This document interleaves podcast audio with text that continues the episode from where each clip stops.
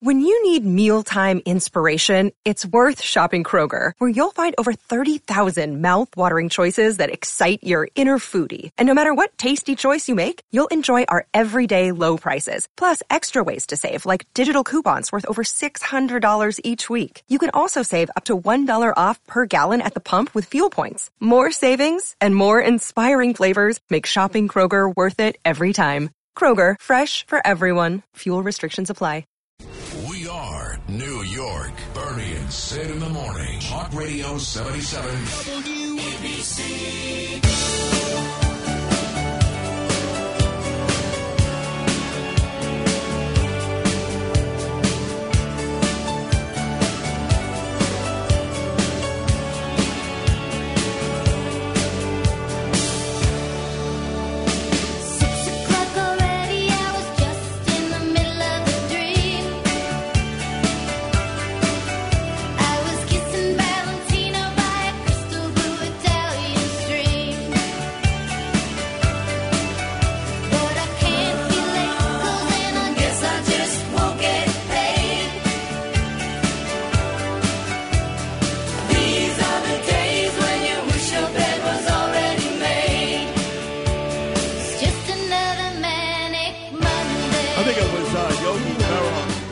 Yogi Berra who once said uh, deja vu all over again. And boy, did I experience that this morning. And I'll get to why that's the case in literally a couple of seconds. It is Monday morning back here on the best talk show anywhere in the country. We are the very, very highly rated Bernie and Sid in the Morning Show on Talk Radio 77 WABC. A lot going on. Certainly the Top of the news remains Ukraine Russia, but lots of sports news, including baseball as well. But with that said, Monday morning, let's get this thing rolling with the man himself, the great Bernard McGurk. Good Monday morning, Bernie. How are you, pal?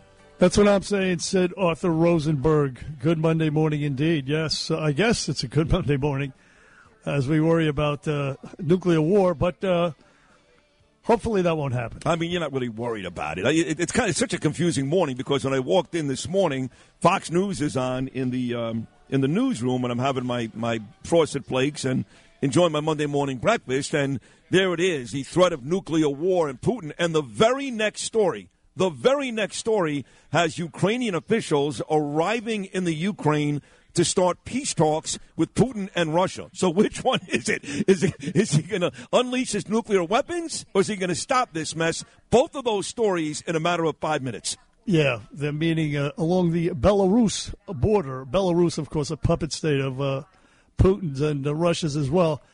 Yeah, these are uh, these are likely not going to succeed, not, not going to get anywhere. But uh, so so the threat of nuclear war it could be all bluster on the part of uh, Putin, but the fact that it's coming out of his mouth. Yeah, it's I mean, it, it, Yeah. you know, it, it really has uh, the danger has increased exponentially since we uh, last spoke at ten o'clock on Friday morning. So what do you think? Uh, and again, you hate to make this comparison because one has deadly implications and one doesn't, but just for laughs, as you would say, Bernard. You know, for laughs. Right. What uh, what talks have a better chance of succeeding? Ukraine Russia today or Major League Baseball? Oh, Major League Baseball for sure. Oh, I don't think so. I think Ukraine Russia. And I'll tell you why. I'll tell you what the reason is is because uh, uh, MLB has announced uh, the owners are not going to pay the players. Oh, wow. Okay. Yeah. So so uh, when when the you know the rubber hits the road, when the uh, paychecks start to uh, not materialize, that's when you get results. That's when people start to say, okay, all right, well that that doesn't sound so bad. Let's uh, yeah, we'll accept that. well, that's not going to happen, is it now? Uh, well, I, I truly believe it will. I, I really do. Uh, unless uh, there's something that I'm missing, there's no there's no real obstacle except money. Right, but that's a huge obstacle, and uh, that's why it's it's likely that they will not succeed today. And if they don't succeed today, we'll get to this in sports. Then they will start canceling regular season baseball games with with uh, no um, no intent of uh, replaying them. So in other words, it's Well- not like they're going to bring them back and play more double headers. They're just going to disappear. I do hope not. I hope that uh, baseball starts on time.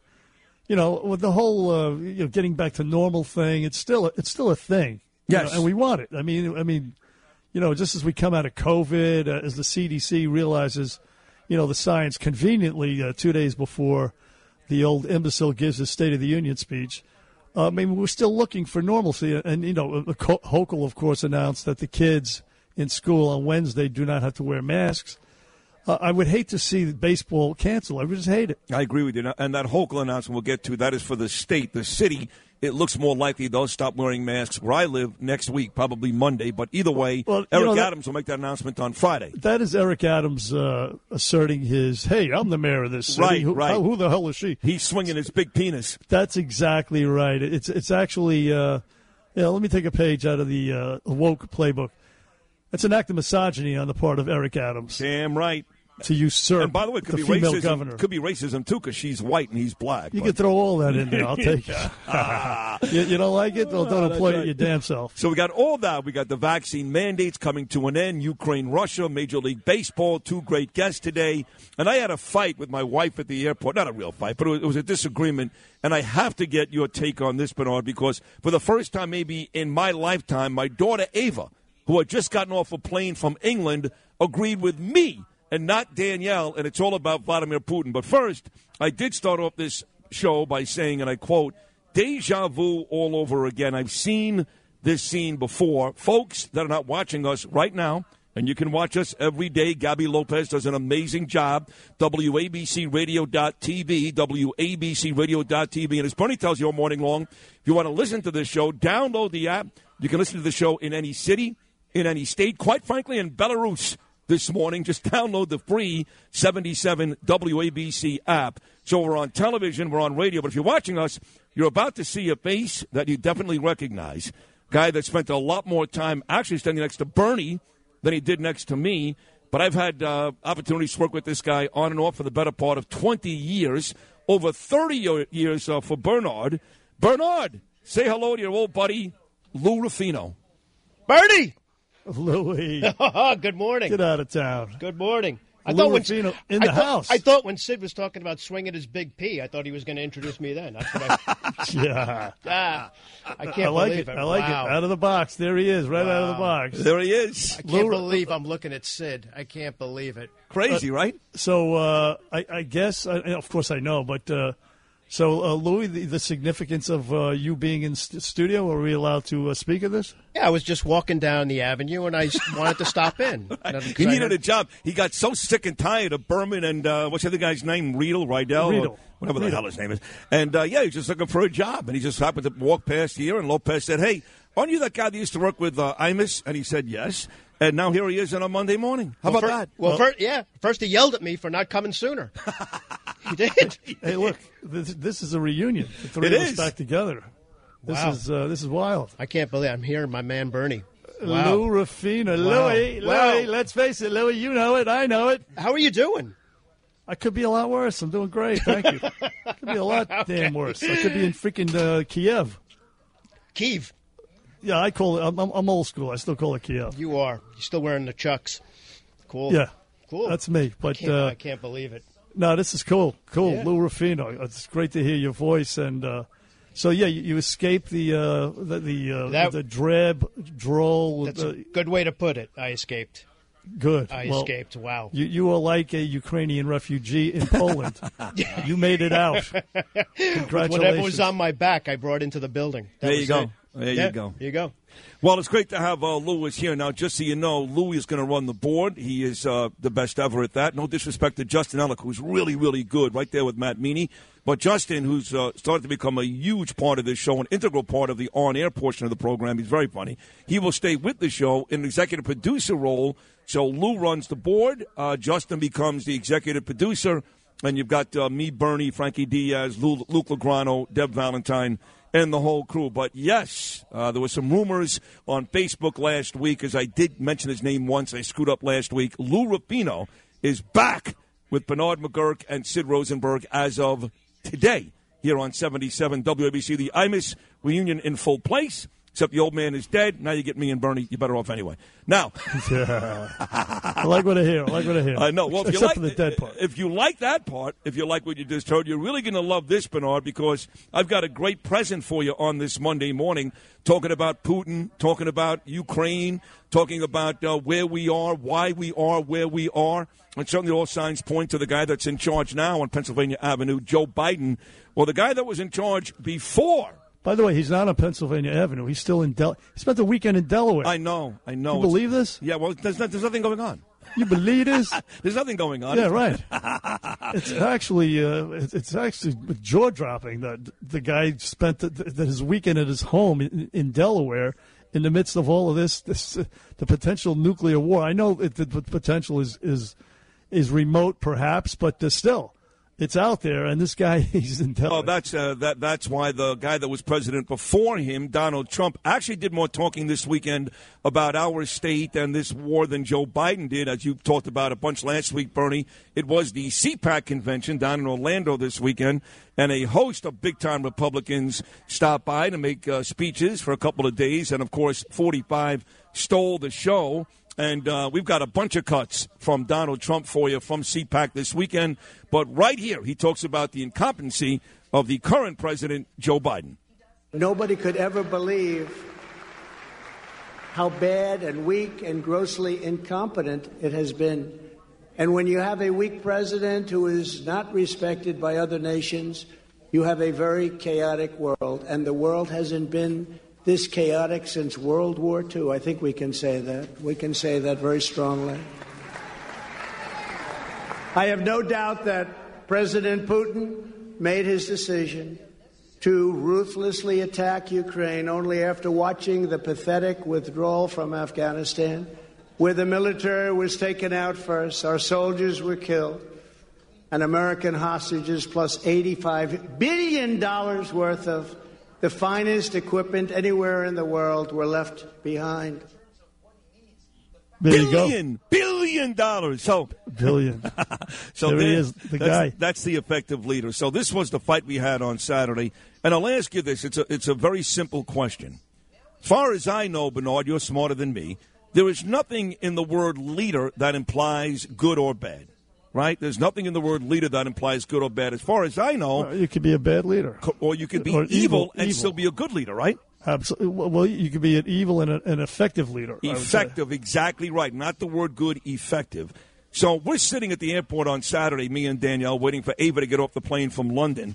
She shows me a story that there's a group out there that's attacking Tucker Carlson, and the quote was, Hey, Tucker, maybe now you want to take back all the nice things you said about Vladimir Putin. And she shows it to me, and I said, Well, I guess. Because what do you mean, you guess? I said, Well, look, the guy's a ruthless animal. He's a murderer. He should be shot dead in the streets. I admit all of that. But the truth is, he's a much better leader than the guy we've got. Well, she got up. She walked to a different terminal. She didn't talk to me for two hours. She called me disgusting.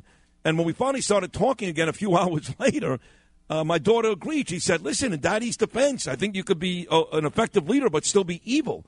I said, yeah, that was my point, Danielle. At the end of the day, Biden may be a much, excuse me, Putin may be a much worse per, uh, person than Biden, although I'm not exactly sure. Doesn't mean he's not a better leader. She just would not accept the fact you could be evil, even murderous, and still be a more effective leader than a good guy. What are your thoughts? well, I mean, she's a teenage girl. She's an. No, that's my wife who said that. Ava agreed with me. Oh, oh, oh, oh, oh, Ava agreed with Yes, your wife. it was shocking. Well, uh, well, I hate to disagree with Danielle in any way, shape, or form, but uh, he is an effective uh, evil leader. I mean, he's much more effective than nobody's. Look at the poll numbers. Uh, to, our leaders' poll numbers are in the mid thirties.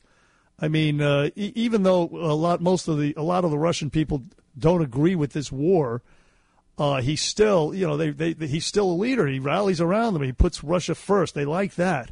I don't think they like the fact that he actually went full on, full in with this war right here. And let me just say this: uh, prior to uh, this weekend, prior to what he did, you know, I was ambivalent. You know, last week, and I was kind of kidding around about uh, I don't care what happens, apathetic. But after what Putin did, uh, you know, this full on, full scale invasion and talking about nuclear war, I mean, screw the uh, Russian barbarians. I'm I'm down with the Ukrainians. oh, me too. I- I'm totally down with the, Zelensky is uh, morphed into A hero. really a hero. Absolutely. I don't need. I don't need. Biden says, "Well, we'll get you out of uh, Ukraine." He says, "I don't need to ride. I need ammunition." Yeah. I mean, that's the line that will go down in history. Yep. That, that's a live free or die type of line. Yep. So that and the uh, the resolve and the cou- courage of the Ukrainian people, I am down with the Ukrainians. Me too. Doesn't mean uh, you know what we said last week. Nobody expected uh, Putin to do this, this is really gross what he did, and uh, da- and, and and highly highly dangerous. Puts all of us, you know, the economies, everything else in jeopardy. So screw him. Uh, and- but that doesn't mean that I don't think that he ultimately will be victorious because he has the uh, resources, the troops, et cetera, et cetera, on his He's side. got the numbers. That's the bottom line. But Yeah. Ukraine is definitely fighting hard. This is day five. In fact, as we speak, Fox News running the scroll. Russian invasion meets stiff resistance in the Ukraine. So Zelensky's folks are fighting hard, but the numbers will eventually No doubt. go Russia's way. Hey, listen, real quick, you can use this with uh, Danielle. Uh, the Russian ruble, uh, the Russians woke up this morning, the ruble is down a full 30%, and that's on top of about 16% already. Wow. So you have it down 46. So if you had, let's say, just say you had $100 in the bank on Friday, uh, or, or let's say you had $100 $100 in the bank a week ago. Now you have you have essentially you have 40 about bucks. fif- fifty-four dollars. Oh, 54, right. It- so, so, and, and here's the thing: if Joe Biden, those sanctions kicked in over the weekend because they finally threw the Russians out of this international banking system called SWIFT. If Joe Biden had imposed those sanctions before the invasion, it might have acted as a deterrent. The, the, the, the Russians might have said, no, no, no, no, no, no, no, no, do not do this. But he waited. He didn't do it. He didn't push for it. And so now, after the fact, we have the, the sanctions, and they're, they're more punitive than deterrent. And what good is that? He's already in the Ukraine. He's not going to turn around. So anyway, that's a, that's an example of a bad leader on the part of Joe Biden, a terrible leader, as a matter of fact, just one of many. Not to mention not uh, you know uh, uh, unleashing our the, our energy sector uh, and, and and you know non uh, uncanceling the Keystone Pipeline, opening the uh, the leases on the federal lands, oil you know, pumping for oil, drill for oil to to uh, use our leverage against Russia. I mean, so there's many examples of uh, Biden being a terrible. There's a reason why he's in the 30s, and some of what I just laid out are those. 37% was the last number. 1 800 848 WABC, 1 800 848 9222. That's the number as always. Again, Rich Lowry, National Review. He'll be here at 740. Dr. Mark Siegel, Fox News. He'll be here at 905. And I did sit yesterday with my son Gabriel in Dr. Mark Siegel's seats at Madison Square Garden for that Knicks Sixers game, and what a great time me and Gaby had. I'll talk about that later on in the program. Uh, all the news that's fit to print, and once again, if you just missed it, Lou Ruffino back Bernie and Sid. Monday morning, the last day of February, March right around the corner. Bernie and Sid on Talk Radio 77 WABC. Let's do it.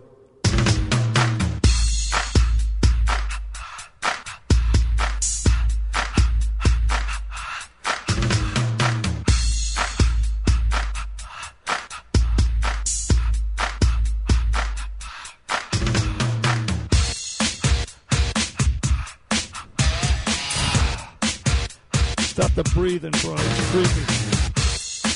Back here on the Bernie and Sid show, heard everywhere on that 77 WABC app simulcast out on Eastern Long Island, News Talk 107.1 FM. Also, you can check us out on uh, on your smart TVs, on your smart on your computers. You can check out Lou Ruffino, WABCRadio.tv. WABCRadio.tv, ladies and gentlemen. It is a good watch. And uh, it is Monday morning, February 28th, the last day of February. Can you believe this? 18 days till St. Patrick's Day.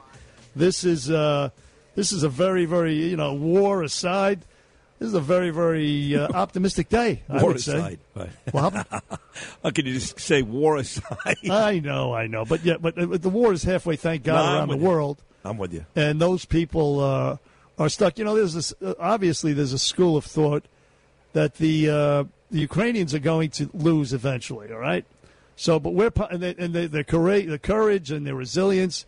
I mean, it, has, it really has inspired people. Uh, Zelensky uh, as well.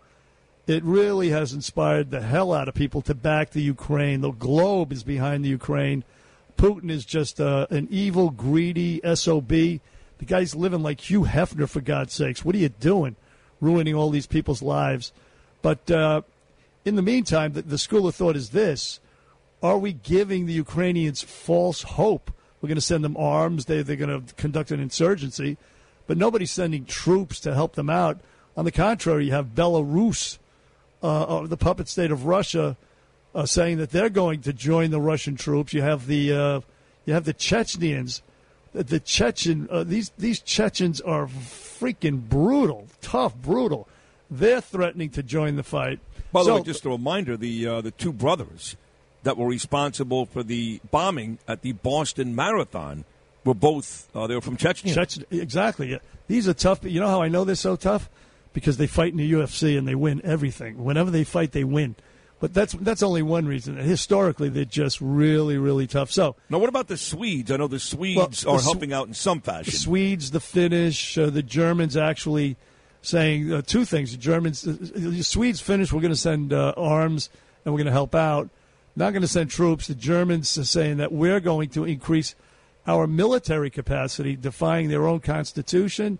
They also say they're going to make uh, they're going to pay their fair share, of NATO, two percent. Uh, what about two or two or three years after uh, Trump shamed them into it?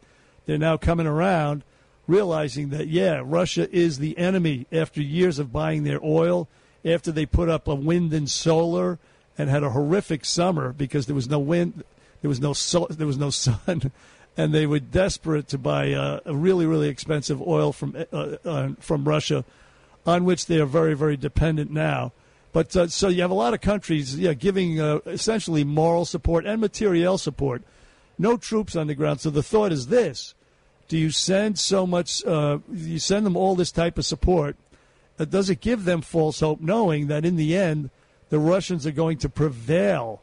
And but you have no choice. in the meantime, I- you're going to have a lot of uh, people die. I know, but what's your choice? Tell them to I- I just know, wave the white flag. Uh, uh, There's no you're right. choice. You're right. That's that's the dilemma. There's no B. There's no dilemma because But- there's no choice. Well, do you do do you sort of appease, or do you do you come up with uh, a compromise where you say, okay, Putin, uh, you can have the uh, two independent uh, separatist nations Oh, that oh, don't want to be here anyway, Right. and the rest of the country will be neutral. We won't put uh, any missiles, and and and spare a lot of people's lives. I mean, and you could you could, you could do that, Yeah. or you could say fight like hell and make it as tough as possible for Putin. I'm just putting it out there. That's a school of thought. Uh, again, it's lives versus you know principle.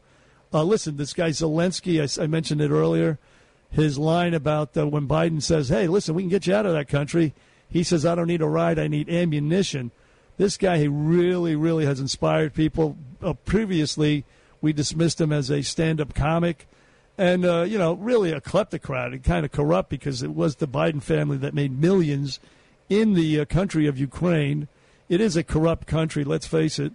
I mean, all countries in that region are corrupt. Either way, that aside, Zelensky, listen to what he said, part of what's uh, really, really inspiring people. Take a listen to the president of the Ukraine, Zoldomor Zelensky.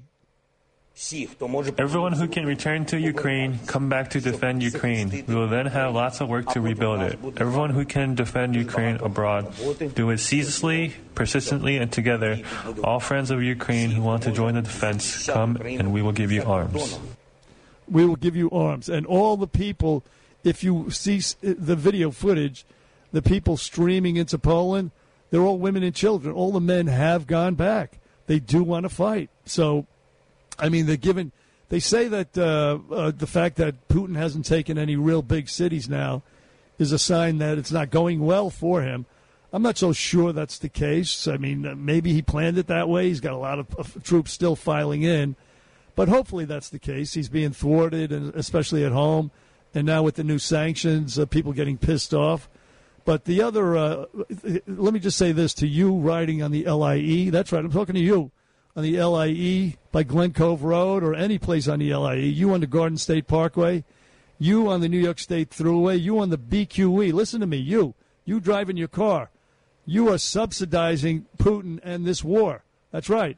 You are, because uh, we import almost 600,000 barrels of oil a day from the country of Russia. Though we still do that, even though we're going to dump out our Russian vodka, we're going to buy Russian oil. That's What a cross Bronx! That's right. The Cross Bronx. You you guys in the Cross Bronx on the Brooklyn Boulevard, you're all guilty, and you don't even know it. And, and and it's not your fault. It's the fault of the imbecile in chief, the leadership that we have, uh, because they will not they will not pump our own oil. They will not drill our own oil, and uh, allowing you to buy American oil, and of course build a pipeline which would not only help us out in the West regarding oil, you know, uh, uh, producing oil instead of begging OPEC and begging Russia. It would also create tens of thousands of jobs. These idiots won't do it because they're beholden to the Greta Thunbergs and the AOCs of the world. That's the kind of uh, men we have down in Washington D.C. The, the guys with no balls. These these these feckless, uh, uh, uh, you know, excuses for for men. It really is disgusting. It's gross, and so they won't do it. They won't. They say we're going to do everything to try to keep the price of uh, gas down. No, no, you're not. You're not. You're not doing that at all. As a matter of fact, that smart ass peppermint patty looking uh, Jen Psaki, she was on the uh, one of the talk shows. I believe it was with your boy Chuck Todd yesterday, and she was asked just about that because Chuck Todd knows what time it is. Uh, listen, to, listen to her response. On oil leases, what this actually justifies, in President Biden's view, is the fact that we need to reduce our dependence on foreign oil, on oil in general, and need to and we need to look at other ways of process of having energy in our country and others. One of the interesting things, George, we've seen over the last week or so is that a number of European countries are recognizing they need to reduce their own reliance on Russian oil. We need to look at other ways. No, we don't need to. We're in an emergency right now. Uh, oil and gas, by the way, they, it uses, uh, excuse me, solar power and uh, windmills use coal and electricity. When you get the Green Deal stuff down, get it down. Uh, you know, countries have uh, the, the fact that Germany and Japan in World War II, they had no fuel, no oil. They were doomed by that. They were really doomed by that. Whoever controls the energy supply is the person that wins the war. That's that's the country that wins the war. Historically, that's been the case. And these idiots, these amateur, uh, you know, these military strategist wannabes, I mean, they just don't get it. They just they think this is a big game. Green New Deal over you know beating Russia, be, over a military victory. This is gross.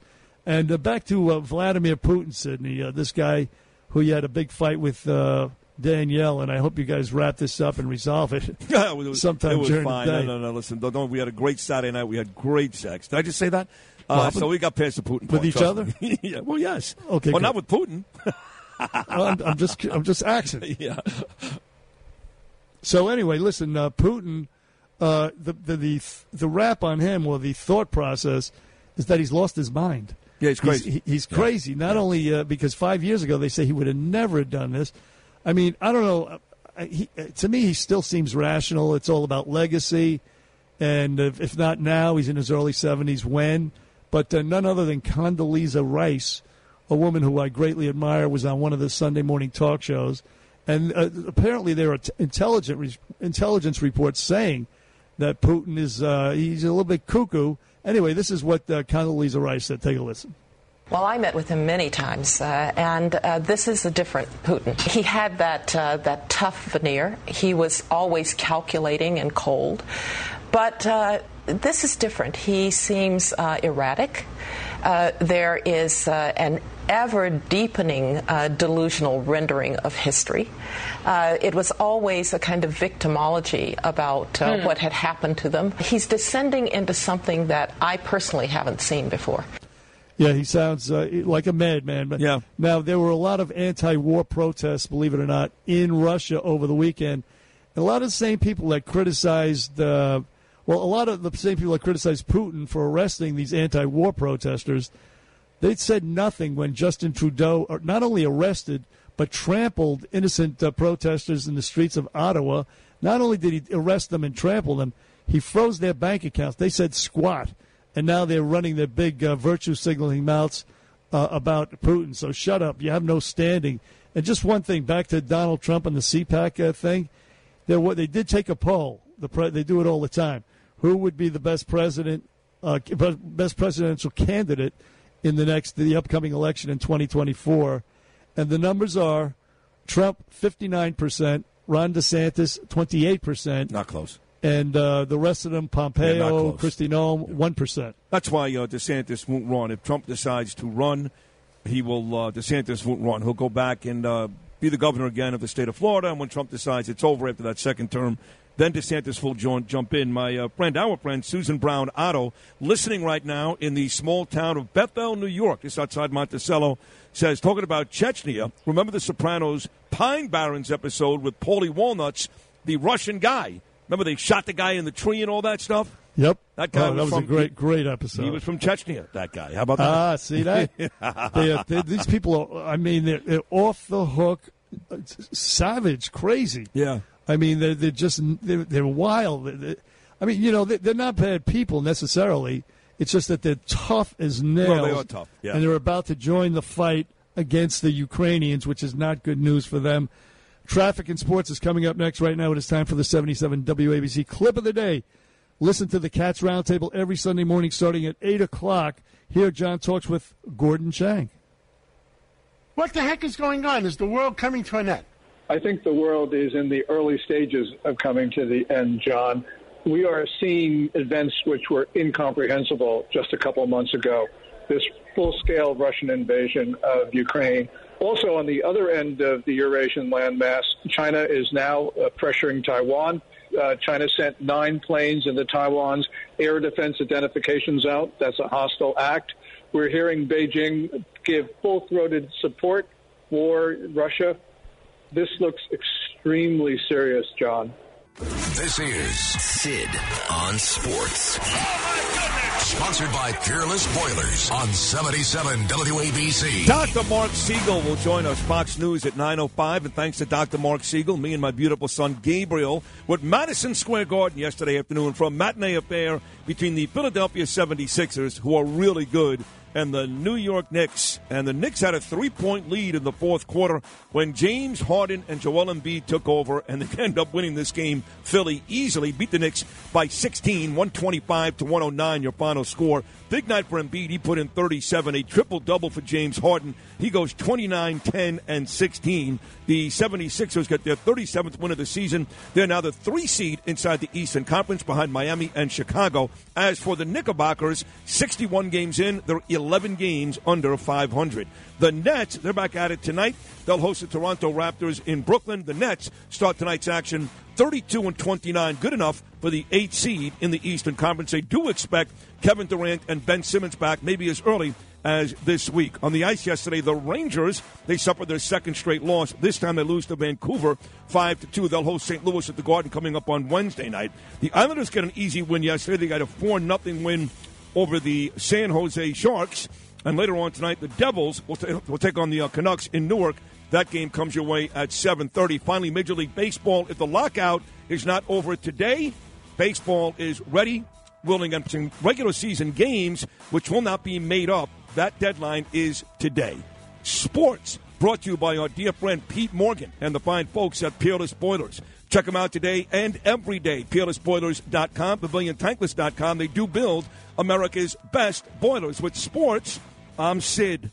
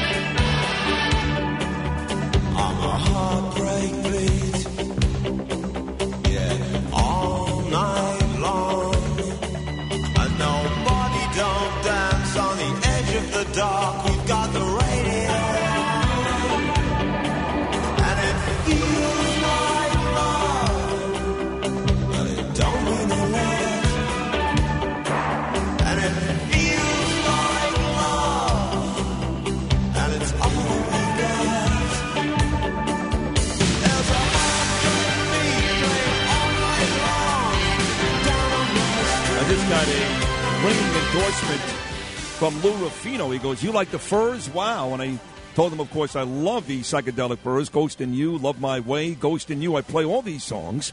And uh, Lou Ruffino, of course, is back. He's uh, working with Justin Ellick today, and I think by Wednesday, Lou will be back on the board. So you get the trio, the trifecta, the hat trick of Sid Rosenberg, Bernard McGuirk, and Lou Ruffino back together again, which is a, uh, a great day. There's a website, actually, that's dedicated to this program. It's a crappy website.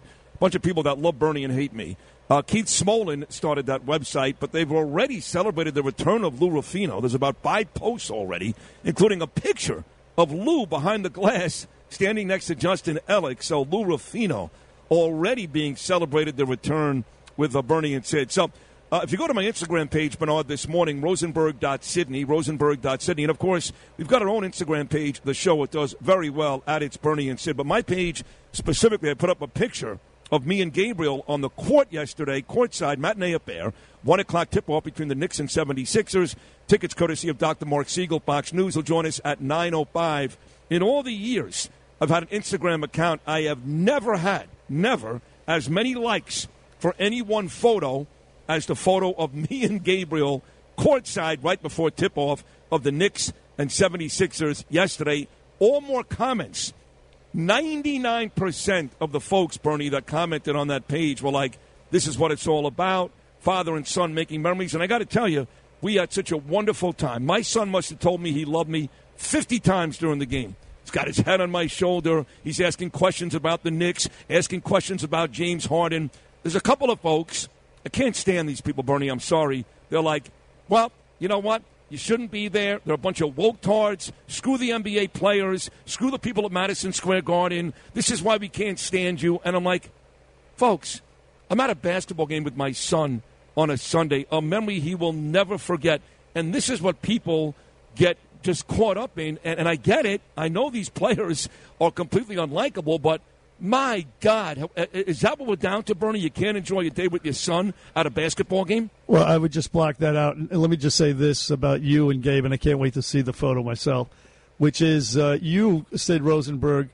You're at the pinnacle of your life. I mean, that is a, a wonderful, such Thank a poignant experience that he'll never forget. Never forget Daddy taking him to with such great seats to a, a game at Madison Square Garden. These are the things that memories are made of, and uh, f- screw the uh, naysayers out there. Ignore all that crap, and just you know put your head on the pillow and saying I had a great day with my boy, and it was beautiful, and I look forward to more of them. Just Thank do you. that. Actually, Gabby Lopez, again, does such a great job. Chance daughter right now, WABCRadio.tv, WABCRadio.tv. You see the picture of me and Gabriel courtside there at Madison Square Garden. For folks that don't know, my son was born with a disability. It's called dyspraxia. It's very similar to autism. As I've mentioned to you before, in the United States, all we talk about is autism. Well, if you go to England or Ireland, for example, Bernard, your country, uh, believe it or not, dyspraxia gets more attention and more federal money than autism. So once a year, me and Danielle have to go to London and Ireland to speak with parents around the world about what my son was born with. So when he was born, he couldn't walk. We had to go to Jackson Memorial Hospital after a couple of after a year down in Miami. And you remember, Bernie, I told you this story many times. The doctor said to me, "The good news is he's going to be okay. The bad news is he'll never hit 300 or lead the league in scoring." And I was furious that day with the doctor. By the way, since then, my son goes to the park and hits jump shots and layups, which makes me really, really happy. But he just he's not a big time ball player. And his father, of course, WFAN, sports, blah, blah, blah. So to sit with him at a game and have him pay interest and ask questions when he knows he'll never be a very good ball player is is even more special, Bernie, believe it or not, than the parents whose kids go out there and score 25 a game in high school basketball. I believe that. I believe that, and that doctor should be. Uh, uh, I don't know w- w- w- the equivalent of disbarred. He should be take away his license Right. and uh, ban him, get him out. I mean that, bed, that that type of bedside manner is just gross. Uh, you should have punched him in the face. I when he wanted to. And to this day, Danielle's like, oh, but he figured it out. Thank God for him. I'm like, really? But I actually got mad yesterday because I like the whole experience. When I go to a Knick game or a Ranger game, Bernard, believe it or not, I know it sounds crazy, but taking the train for me is part of the experience. I hate taking a cab. You get to Midtown, it becomes too much traffic, a pain in the ass. The train is literally two blocks from my apartment before I move next month, and it takes you right to 34th Street and Penn Station. Then you get there, you see all the Knick bands on the train, all the Knick bands, you know, walking upstairs from Penn Station to Madison Square Garden. It's all part of the experience. So I said to Gaby in the morning, I go, listen, we're going to leave at 12. Tip off is 1. We're going to take the train. Oh, no, you're not. No, I'm not what? You're not putting my son on the train.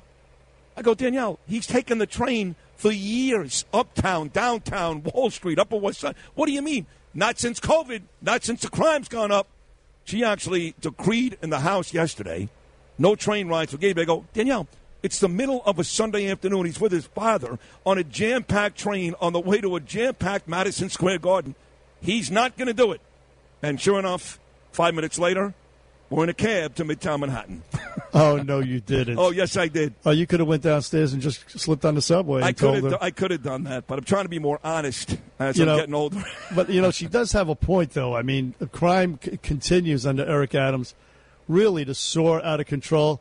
I don't know if you saw this. I mean, it's particularly gross out in uh, Queens Plaza. A 60-year-old uh, healthcare worker in a New York City healthcare worker, 60 years old. Her name is Nina Rothwell, I believe was her name.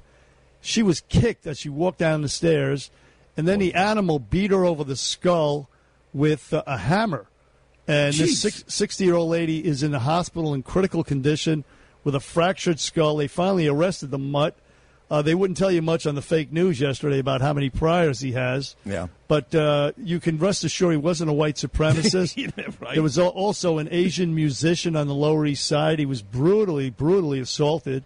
He couldn't. He was going to a performance, and then finally, uh, and, and there were many, many other instances. I'm just outlining three, just to let you know there is other news out there, and crime and disgusting things continue to happen on the East 241st Street uh, station up in the Bronx.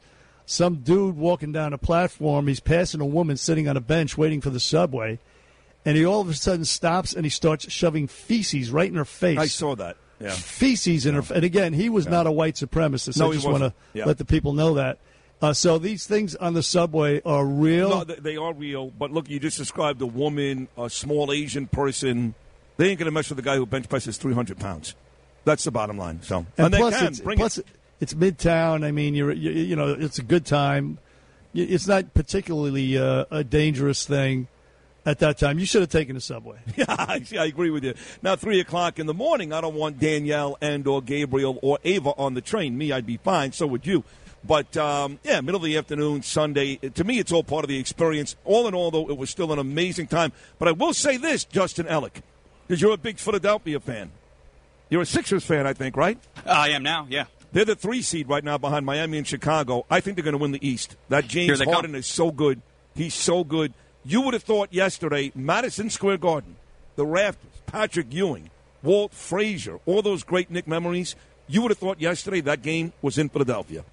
There was a louder 76er crowd than a Knick crowd. Every time Joel Embiid went to the free throw line, and he was there all day, as you know, the chance of MVP deafened all the Knick fans. I mean, he's running away with it at this point. And you can call me a fair weather fan. You can call me whatever you want. I- Okay. I, didn't really watch basketball up until about, uh, you know, really this season. I started watching a lot more of it because I knew that the Sixers would have a shot in the Eastern Conference. And this really kind of this this now 100% puts me on the bandwagon. Oh, sure. Listen, Harden is uh, he is fun to watch. I kept pointing out to Gabriel, watch the look at the court vision this guy has. So this Sixer team, when I was growing up, as a teen, the Nets were a very good basketball team. They had Michael Ray Richardson and Ray Williams and Albert King and Darryl Dawkins, all those guys. But the Sixers had Andrew Toney, Maurice Cheeks, Julius Erving, Moses Malone. Those were great 76er teams under Billy Cunningham. This Sixer team with Harden and Joel Embiid could be very, very special. 1 800 848 WABC, 1 800 848 9222. Rich Lowry comes your way at 740. Dr. Marc Siegel, Fox News, comes your way at 905. Lydia reports Beat Bernie and Lou Ruffino is in the house. Monday morning, Bernie and Sid will be right back.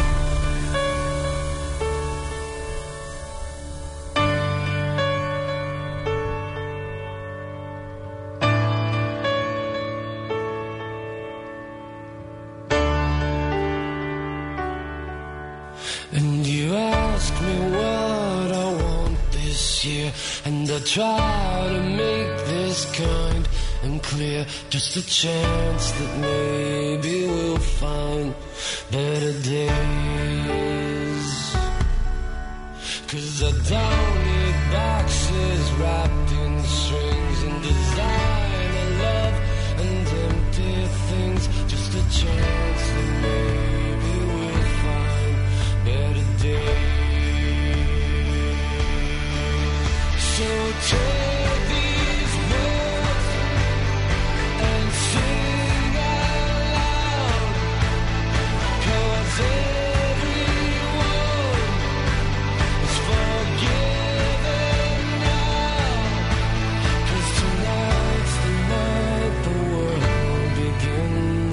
Goo Goo Dolls, Better Days. We're hoping for that here in America first, of course. And then in the Ukraine, Obviously, we are um, our hearts are with those people, both me and Bernie, all in for Ukraine. Folks, go to WABCRadio.com right now and register for your chance to win a WABC Barry House coffee mug. Barry House Coffee is proud to be the official coffee of Bernie and Sid in the morning. I'm having a cup right now, right here on Talk Radio 77 WABC. Register now and good luck. So I did get some uh, some good news for Gabriel. Outside the fact we had a wonderful time at the Knicks 76ers. Thank you for your kind words. As always, as always, Uncle Bernie. But uh, something I've complained about for the better part of two years with my son, and I can't stand it. I've told you this a hundred times. Sometimes we have to walk three blocks, three blocks on our 11 block uh, walk home before he even realizes the thing is on, and he takes it off, and there's a huge red rash by his chin, and his eyes are bloodshot. And I'm talking about this stupid mask. It does seem like now we're just a couple of days away. And he's a private school. He's not a public school, so it's a little different. They may have their own rules, but it looks like we're just a couple of days away, at worst, weeks away, from finally taking the masks, Bernard, off our kids. It's about time they started read, you know, the, reading the electorate, and this all comes before, uh, of course, the elections uh, in November. That's what they're reacting to. They've been wrong all these years. The CDC just uh, uh, acknowledged as much that they've been wrong. They're changing their guidance on mask mandates. It's all you know. It's it's all political expediency, is what it is. They screwed the kids for as long as they could to the bitter end. Right now, right here at the beginning of March, they, they, March 2022, and finally, you know, uh, more than two years into this thing, finally letting the kids breathe again because of the evil, selfish teachers' unions and the cowardly politicians who kowtow to them. Finally, uh, liberating the kids. Hopefully, one day these kids exact some sort of revenge. I don't know what, but they're going to be they're going to be uh, damaged by this. They're going to be affected by it at the very least. I couldn't agree more. So uh, when do we announce that Joey DeFazio is coming back too? Joey DeFazio. I love Joey. He's a good guy. Uh, he's a good guy, yes. Larry Kenny, Rob Bartlett, the whole crew. Anyway, what is it, Louis? Look at Louis Ruffino. He's so happy. He's so You talk about kids wearing masks and uh, being punished for years. I have to think working for the morning show at WAR is worse punishment than anything.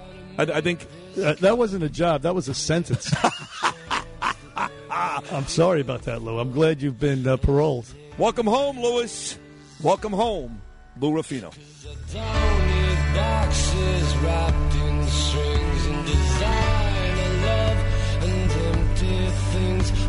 Had an accident, trust Gabo Law, personal injury and medical malpractice attorneys with decades of experience who will provide the attention you deserve and deliver the best possible results in the shortest amount of time. Gabo Law has recovered millions for their clients and they will be able to help you. But don't take our word for it. Read their five-star reviews from former clients on Google, Avvo, and Facebook. Call Gabo Law today, 800-560-0214 for a free consultation or email them at info at gabolaw.com. That's G-A-B-O law.com. Gabo Law, where winning is no accident.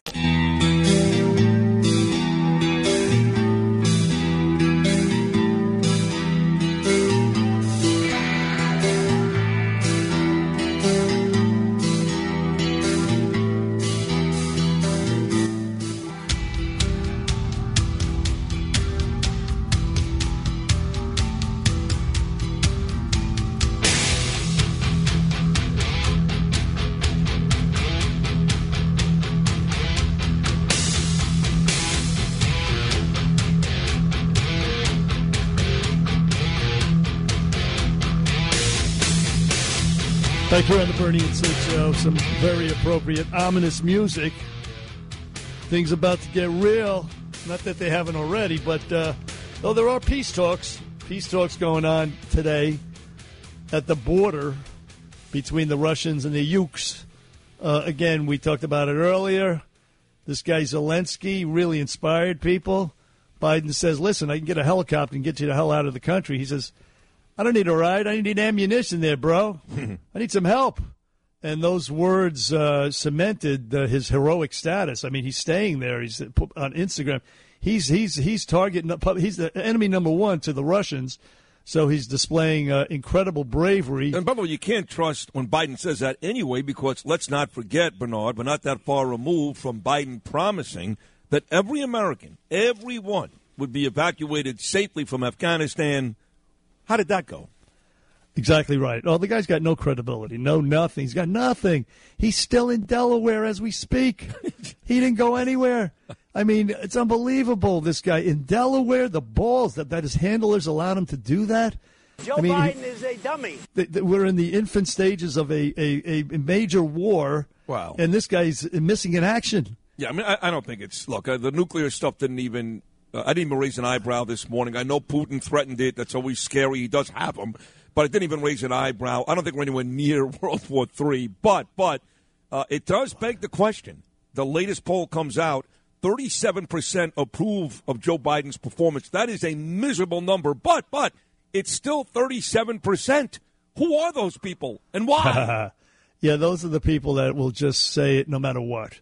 No matter what, no matter he he could uh, he could d- d- drop bombs on uh, you know Omaha, Nebraska, and they would still say, "Yeah, he's doing a good job." You're right. Oh, there's no question about it. You have those intransigent, uh, Trump deranged type people who you know Biden was the guy who beat Trump, so in their minds he'll forever be the hero. Len Berman is one of those guys.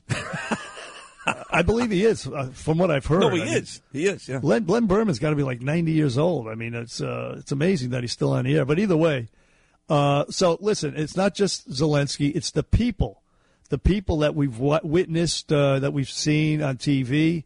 The, the, all the men have gone back. You, you see at the borders, as I mentioned earlier, it's all women and children. All the men between uh, I don't know teenage years and 60 years old, uh, they're fighting. They're going to be fighting in the streets. You have the first of all, you have the army, you have uh, 900,000 reservists, and you have civilians. So it's going to be a miserable experience for the Russians, who, uh, the Belarus troops and the Chechens notwithstanding, uh, for the most part are conscripts. These guys don't want to be there.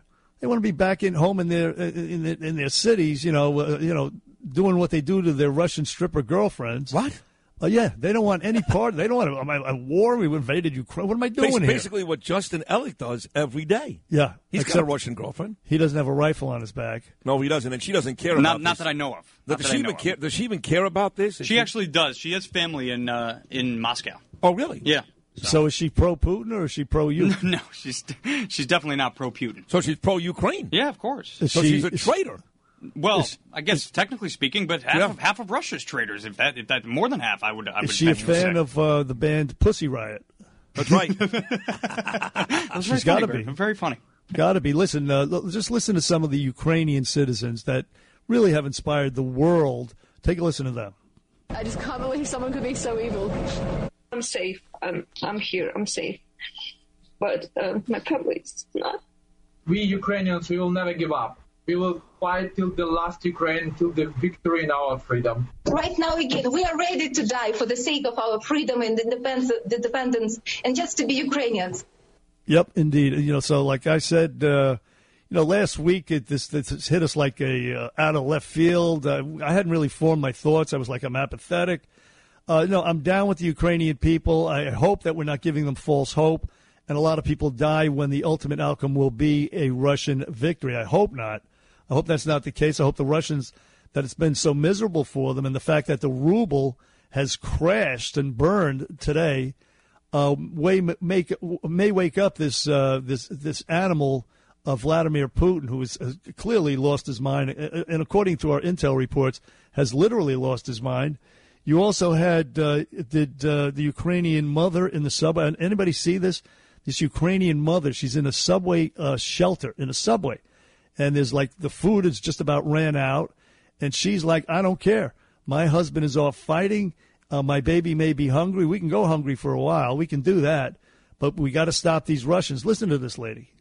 I was feeling myself here like in the bad comedy. Don't look up. Have you watched this comedy? Now, like the end of the world is coming, a big asteroid is falling, and we are discussing something like potential theoretical dangers to Americans and the other countries, which is very surreal and it, it's funny and horrifying at the same time. Are you guys over there more afraid of Putin than we are afraid here? Are you afraid to provoke like more of aggression from him? Just listen. Were we doing anything wrong? Like at all to provoke aggression of Russia. Do you think you can do something wrong to escalate the conflict or provoke it? No, nothing is needed. He will come to you. So just give up everything, all the other things, and urgently do everything to stop Putin, stop this aggression, because he will never stop himself. I mean, we are strong. We are united. There are a lot of us, and we are good, and he is evil, so we will win together. So urgently intervene and stop Putin here. We are talking about humanity. That's real. That's big. Uh, so I hate to cut her off. It's going on for a long time, but you get the point. She's holding an infant in her arms in a subway uh, with no food, and she's urging people to come on and fight, fight, fight, fight, fight. Not crying, say, oh, no, we don't have food. This is the strength and the resilience of the Ukrainian people that has been inspiring people. I mentioned earlier that we uh, Analogous import- to uh, Ellen DeGeneres when she was complaining at the beginning of COVID that she was stuck in her $27 million mansion. that's funny, bro. Yeah, that's funny right there. Uh, look, uh, I mentioned, of course, that uh, we continue inexplicably, well, not inexplicably, because of this spineless uh, imbecile and his handlers. Uh, they're afraid of uh, OC, Greta Thunberg, and people like that. Uh, we continue to import 600,000 barrels of oil. Actually, it's more like 540,000 barrels from Russia. So uh, when you go to the pump and you're filling up your gas tank, you are subsidizing the Russian invasion uh, in, in, inadvertently of the Ukraine. So uh, this guy, his name is Marc Thiessen. He did a he did the math because I wouldn't do it because math is racist. So I stayed away What? from doing it. Yeah, math is racist. Of course, you haven't heard about that. Oh, what, Uh, yeah. only the agents know how to do it? That's right. Well, ac- according to uh, a lot of uh, the intellectual, the woke, the woke tards out there, blacks can't do math, so it's racist. Right. That That's them. That's them saying name? that that moron that uh, De Blasio hired to uh, to run the schools. What was his name again? Uh, Richard. the- uh, oh, oh, yeah, yeah, Carranza. yes, Carranza. That's right. Yes. Yeah, no, that's their.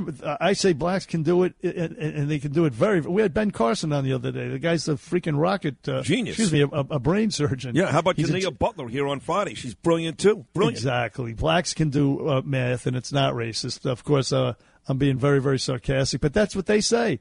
Either way, this guy did the math uh, at a hundred hundred dollars a barrel. That's fifty three million eight hundred thousand dollars in hard currency a day, money that is directly subsidizing Putin's war on the Ukraine.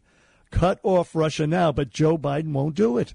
Joe Biden on day one crushed our energy sector, and he says he pays lip service to uh, easing the pain at the pump, but he won't do what's obvious, which is uncancel the Keystone Pipeline and allow drilling and leasing of oil on federal lands and other places. Uh, either way, this uh, congressman, you know this guy, he gave up his eye in war uh, over in Afghanistan. His name is Dan Crenshaw. He's a Texas congressman, and he summed it up beautifully as to what, how Joe Biden, as to what Joe Biden should do, the imbecile should do. By the way, one day ahead of his State of the Union speech, where he's going to just look like a freaking zombie. It's going to be funny. But either way, this is what Dan Crenshaw said on the whole oil thing. Take a listen. What we should be demanding of our government is this stop attacking our fossil fuel industry. Look, for, let me give you an example. The Department of Energy could could approve about six permits right now that would allow six different LNG export terminals to expand their capacity. We could quickly start to overtake Russia's dominance in this. Well, they don't really have. We have the dominance. We could start to overtake their market share globally, which would reduce their leverage substantially. It's time to go. For the next hundred years, we need oil, gas, and nuclear. It's time to go. Let's stop messing around. Let's stop, stop having these silly arguments. Energy is where it's at. And if we have global energy dominance, we will have the leverage that we need to prevent these kinds of things in the future. And as I may remind you again, uh, in World War II, this is uh, everything that's happening today with China and Russia is analogous to uh, Japan and Hitler in the 1940s, 30s, and 40s. Uh, it was energy uh, dominance that allowed the United States and the, the Allies to prevail over the Axis powers. Those people's their lack of fuel and their their their zeal to try to get fuel uh, really doomed them back in the 1940s. Just completely doomed them. So whoever's whoever's in charge of the fuel is going to be the winner in any conflict. But uh, look, yesterday I happened to be watching Fox News. Uh, I, I f- totally forgot or blanked out on, on the fact that the Knicks were at home. Uh, either way, uh, and I hope Clyde Frazier wasn't there because uh, I would hate to think that I missed him. Was he there? Did you see Clyde Frazier? You know, I didn't see Clyde. Uh, I know Breen wasn't there. I think he had an ESPN game. I did not see Clyde. Oh well, then that's you know what? I'm, uh, I'm not that sorry I missed. No, but I, but I didn't walk down to the court, Bernard, and go over to the scorer's desk like I did with Bill O'Reilly last Wednesday to specifically say hello to Breen, Van Gundy, and Jackson. So he may have been there. I don't know, but I do know that with Black History Month coming to an end today, actually, that at the Garden they do a big thing for Walt Clyde Frazier, which is very very cool. Your guy. Yeah, love, love, love Clyde. He is uh, one hell of a classy gentleman. So anyway, I'm watching this uh, show last night. The- The guy's name is Trey Gowdy, and I guess he does a Sunday night show weekly on Fox News. Yep. But he put on this uh, general, this guy, a a rented general. They they put him on for uh, commentary. His name is Doug Macgregor. I don't really don't know the guy, but uh, he represents the opposite point of view, which which is uh, you know that he, he sort of I guess he sides with Putin a little bit, or he used to in, in the past before this past weekend. I'm not really sure, but either way, this uh, Trey Gowdy was taken aback. He was rendered speechless. But listen, this is the opposite. This is the other side of, uh, of the pro-Ukrainian people like you and I. This is General Doug Macgregor and a, a Fox News host who was totally unprepared for what this general was going to say, as you'll hear at the end of what the general says. Listen to this, ladies and gentlemen. He's not interested in going to war with us, and he has an army that's too small for that purpose. And he knows it. His economy is smaller than that of uh, South Korea's. We are imputing to him things that he does not want to do in our usual effort to demonize him and his country. We need to remember that Ukraine is fourth from the bottom of 158 countries in the world as corrupt. This is not the liberal democracy, the shining example that everyone says it is. Far from it. Mr. Zelensky has jailed journalists and his political opposition. I see no reason why we should fight with the Russians over something that they have been talking about for years. We simply chose to ignore it. The thing that's so disturbing is that on the one hand, we will not send our forces to fight, but we are urging Ukrainians to die pointlessly in a fight they can't win. We're going to create a far worse humanitarian disaster than anything you've seen thus far if it doesn't stop. Thank you for joining us. Uh, coming up. That's how it ended.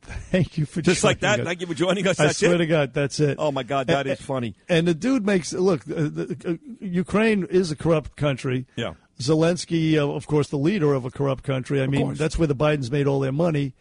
Uh, and uh, Well, yeah. not all their money. They make money in Well, China. you're right. You're right. You're right. They made millions. Russia. right. Right. They made millions all over the damn place. As a matter of fact, uh, they, th- there's this report, and it, it is cre- very, very credible, that the, the, the Biden administration gave uh, intel on Russia to the Chinese, you know, regarding this whole invasion thing, and then the Chinese shared it with the Russians. I buy it. So why did we give it to the Chinese in the first place? What are we doing? You- so, the, so the, the the point is that uh, Joe Biden is definitely he's compromised. No Compromised. doubt. He's No doubt. compromised. There's no question. Now, uh, in in the face of what you just heard, that uh, particular General Doug Macgregor, there was another guy. Remember the USS Cole? Yeah. This was a warship that in 1999 was bombed, and you had about uh, 15 sailors died. I think it was in the Gulf of Yemen. Uh, this is uh, obviously about a year and a half before 9 11. Uh, anyway, he presented a different picture. He was a very rousing, rah, rah, rah, in his uh, support for the Ukrainians and go fight these damn Russian barbarians. Uh, this is the USS Cole commander. I, I don't remember what his name is, but listen to what he says. The Russians are overwhelmingly more powerful than the Ukrainians. However, that said, Ukrainians have the esprit de corps and the fact that they want to fight for their country, whereas Putin is fighting for a memory. So as the Russians go in, they're experiencing what they always have when they go in, and that is logistic problems. They're running out of fuel. They're running out of ammunition. They're running out of the ability to be able to even fight and advance forward. And this is what's going to make a difference, is that Ukraine is going to be able to survive this fight because they have the will to do it. I guess he was late for church, but uh, yeah, I the bells in the background. but, but there you have it. Uh, he's Yep. like, yeah, the Russians are bogged down. They're behind, way behind schedule, and the fierce opposition of the globe of the, you know nations worldwide and their own population is uh, is giving Putin second thoughts. Is this guy's mentality? And we'll see who's right. We'll Well, I love if what it's he said there when he said Ukraine is fighting for a country. Putin is fighting for a memory. Don't forget, folks, today's the last day of February. You remember this from a year ago, Bernard. March, of course, is Colon Cancer Awareness Month, the whole month of March.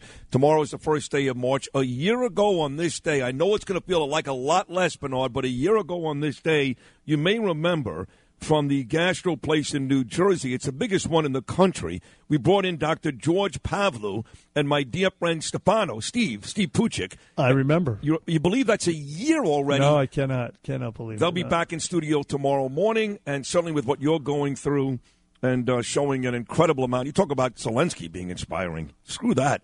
You are the inspiration on this show in this city, Bernard. We'll bring uh, George and uh, Stefano back in studio tomorrow and talk about this important day, this important month. Colon, uh, should say, colon cancer awareness month does start tomorrow. One 848 WABC, 1 800 848 9222.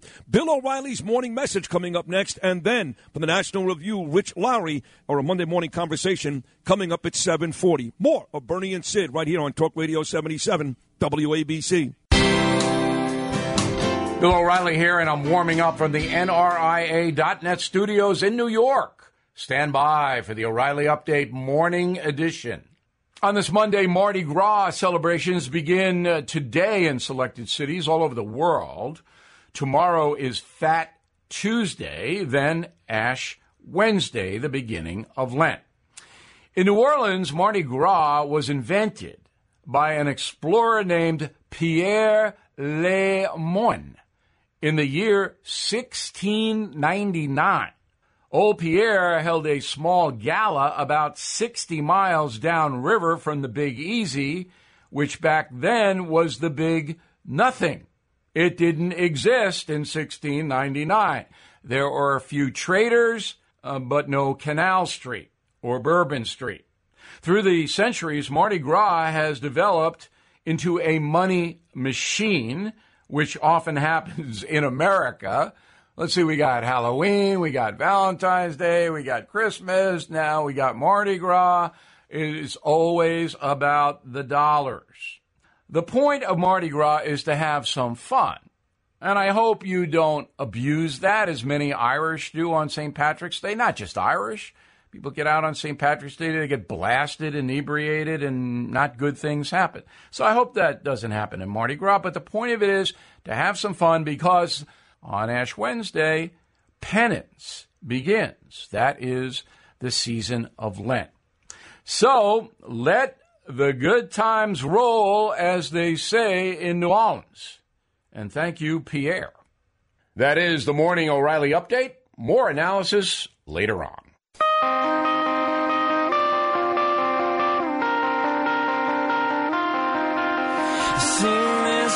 Before.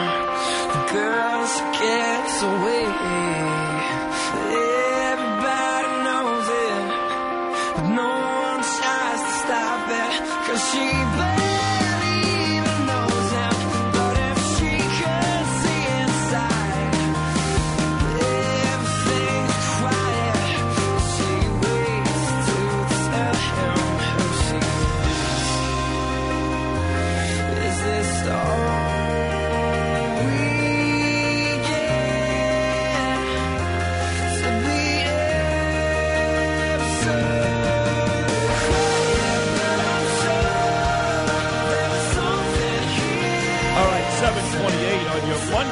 Back here on the Bernie and Sid in the Morning Show, about 10 minutes away now from Rich Lowry here every Monday from the National Review. Off to a terrific start. Dr. Marc Siegel, Fox News, will join us coming up at 9.05. Crew is here. Justin Ellick, Luke Lograno, Frankie Diaz with an E. Deb Valentine, and of course, the Hall of Famer himself, the all-time great Lou Ruffino, back with Bernie and Sid officially as of this morning. So, well, Bernie, uh, my contention is while Zelensky is now a household name, we knew that name, you and I did, but most people here had no idea who he was. The perfect phone call. Yeah, th- oh, that's true. Very, very good. The perfect phone call. Even with that said, I think most people would have no idea who he is. But, but, I've got two guys from the Ukraine who I believe just about everybody would know who they are, and they are the brother combination. One was the heavyweight champion of the world, and his brother, also a successful boxer, is now the mayor of Kiev, believe it or not, and they are the Klitschko brothers. Yep, yeah, he's been uh, Vladimir uh, Klitschko has been the mayor for a couple of years now. believe it or Vladimir, yes, not Vitali. It's the other way around. Vladimir, right? Right. Yeah, he's, he's he's been the mayor for a while, and there's this. Uh, well, that what's now become an iconic photo of him in military garb. Yes. Uh, I guess I think it's with a rifle, maybe a grenade launcher or something like that, kneeling down. Yep, that a very was- very inspiring picture. It and, was, uh, yes. If if the Ukrainians prevail in this, that will go down as uh, he will go down as a, a big time hero, just as uh, Zelensky will at this point right now, if uh, you know things go according to plan. Well, they did speak yesterday, Vladimir and his brother Vitali, about the Ukraine, their home country. Again, one being the mayor. Here they are, the Klitschko brothers. I'm Vladimir Klitschko, and I'm addressing the entire world to stop this war that Russia has started with special operations, civilians getting killed, and it's happening in the heart of Europe. You need to act now to stop Russian aggression with anything you can have now in an hour or by tomorrow is going to be too late. Please get into action now. Don't wait. Act now. Stop this war. I'm calling to all the international partners to observe this strategy that is happening senseless war, which is not going to have any winners but losers. There you have it, the Klitschko brothers, Vlad and Vitali in uh, in the Ukraine. So the, the question that begs here, Bernard, is being that you're all in for you're all in for Ukraine, and so on. We both admitted that this morning. Have you done what a lot of stores and uh, bars are doing? They're banning the sale of Russian vodka. Have you spilled out all of the Stolichnaya that Carol has inside the house? No, I wouldn't drink No. that, that that swill. What? Uh, no, get out. Come on. I, I'm Grey Goose all the way. Grey Goose. Now, what do they make Grey Yeah. Goose? Is that like a Swedish vodka? Or what, I think it's fr- I think it's made in France. Oh, France, To be quite honest with you, Yeah. but uh, the Russian vodka sucks. Uh, Smirnoff is, is garbage. Oh, that's terrible, Smirnoff, It's, it's yeah. like it's like headache, uh, you know, in a glass. Yeah. Uh, Who makes so- Ketel One? Do you know it's Ketel One? I, I don't. It's. I don't think it's Russian. Not Russian. Okay. No, but here's the thing. I mean, it's really a stupid symbolic move. A- As long as we keep importing uh, uh, almost six hundred thousand barrels of uh, oil, Oil, right. from Russia per day, Yeah. this is really just nothing but uh, you know, you know, like sidebar news, uh, uh, g- virtue signaling stuff. It's silly. It means nothing. It's Right. silly. Right. Uh, the old imbecile down in D.C. He's got to do the right thing and stop importing the oil and, and allow us to pump our own oil. There's What no am I question. doing here? There he is, the old imbecile. We do have more from the guy that was in charge before the old imbecile from CPAC this week, and we'll get to that at the top of the 8 o'clock hour. Rich Lowry is coming up next. Always a great conversation.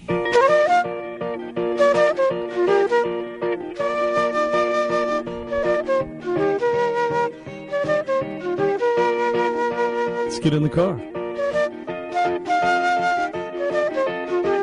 Let's go. Back here on the Bernie and Sid Show, we are heard everywhere on that 77 WABC app. Ladies and gentlemen, what a great app. 77 WABC app. Download it. It's easy. Also heard out on Eastern Long Island, News Talk 107.1 FM, uh, Hampton Bays and Points East. And also you can watch us at WABCRadio.tv on your smart TVs, on your computers, WABCRadio.tv. Our next guest, every Monday morning, we look forward to this gentleman. He's brilliant. He's the editor of the National Review. You can see him on TV opining on various national issues all the time. Let's bring him in right now. Good morning to you, Rich Lowry. Hey, how's it going? Happy Monday. TGIM. Yeah, you like that, Rich Lowry. Hey, Rich, I got to tell you something. One of your better columns, uh, in my humble opinion, not that uh, I judge your columns, was the the latest one, the the one uh, Rich Lowry. It's, it's called a civil a civilizational challenge, and it actually uh, it puts this whole thing into context, not only with Russia but with China. And uh, we would appreciate it if you could uh, encapsulate what you wrote uh, to our audience right here, right now. Yeah, of course. Well, uh, thanks, Bernie. That that does mean a lot coming from you. Um, so, the, the, Russia and China have this de facto alliance. They don't have all interests in common. I'm not sure whether they'll remain partners forever, but they both want to dethrone the United States as a leader of the world and end the preeminence of the West, which has you know been a feature of uh, the global order for about 300 or 400 years. And we need to uh, be up for this. We need to be confident in ourselves, and we need to meet the challenge, which is is going to take years and perhaps decades. You know, Rich, it's a very confusing morning. I mean, we're smarter than most people, to be honest, specifically you and Bernard. But uh, I walked in and I'm sitting in the newsroom having my cereal. This is circa 6 a.m. And the story that's on Fox News is Vladimir Putin announces, get ready for, for a nuclear attack. Basically, I've got my nukes ready to go, and here I go.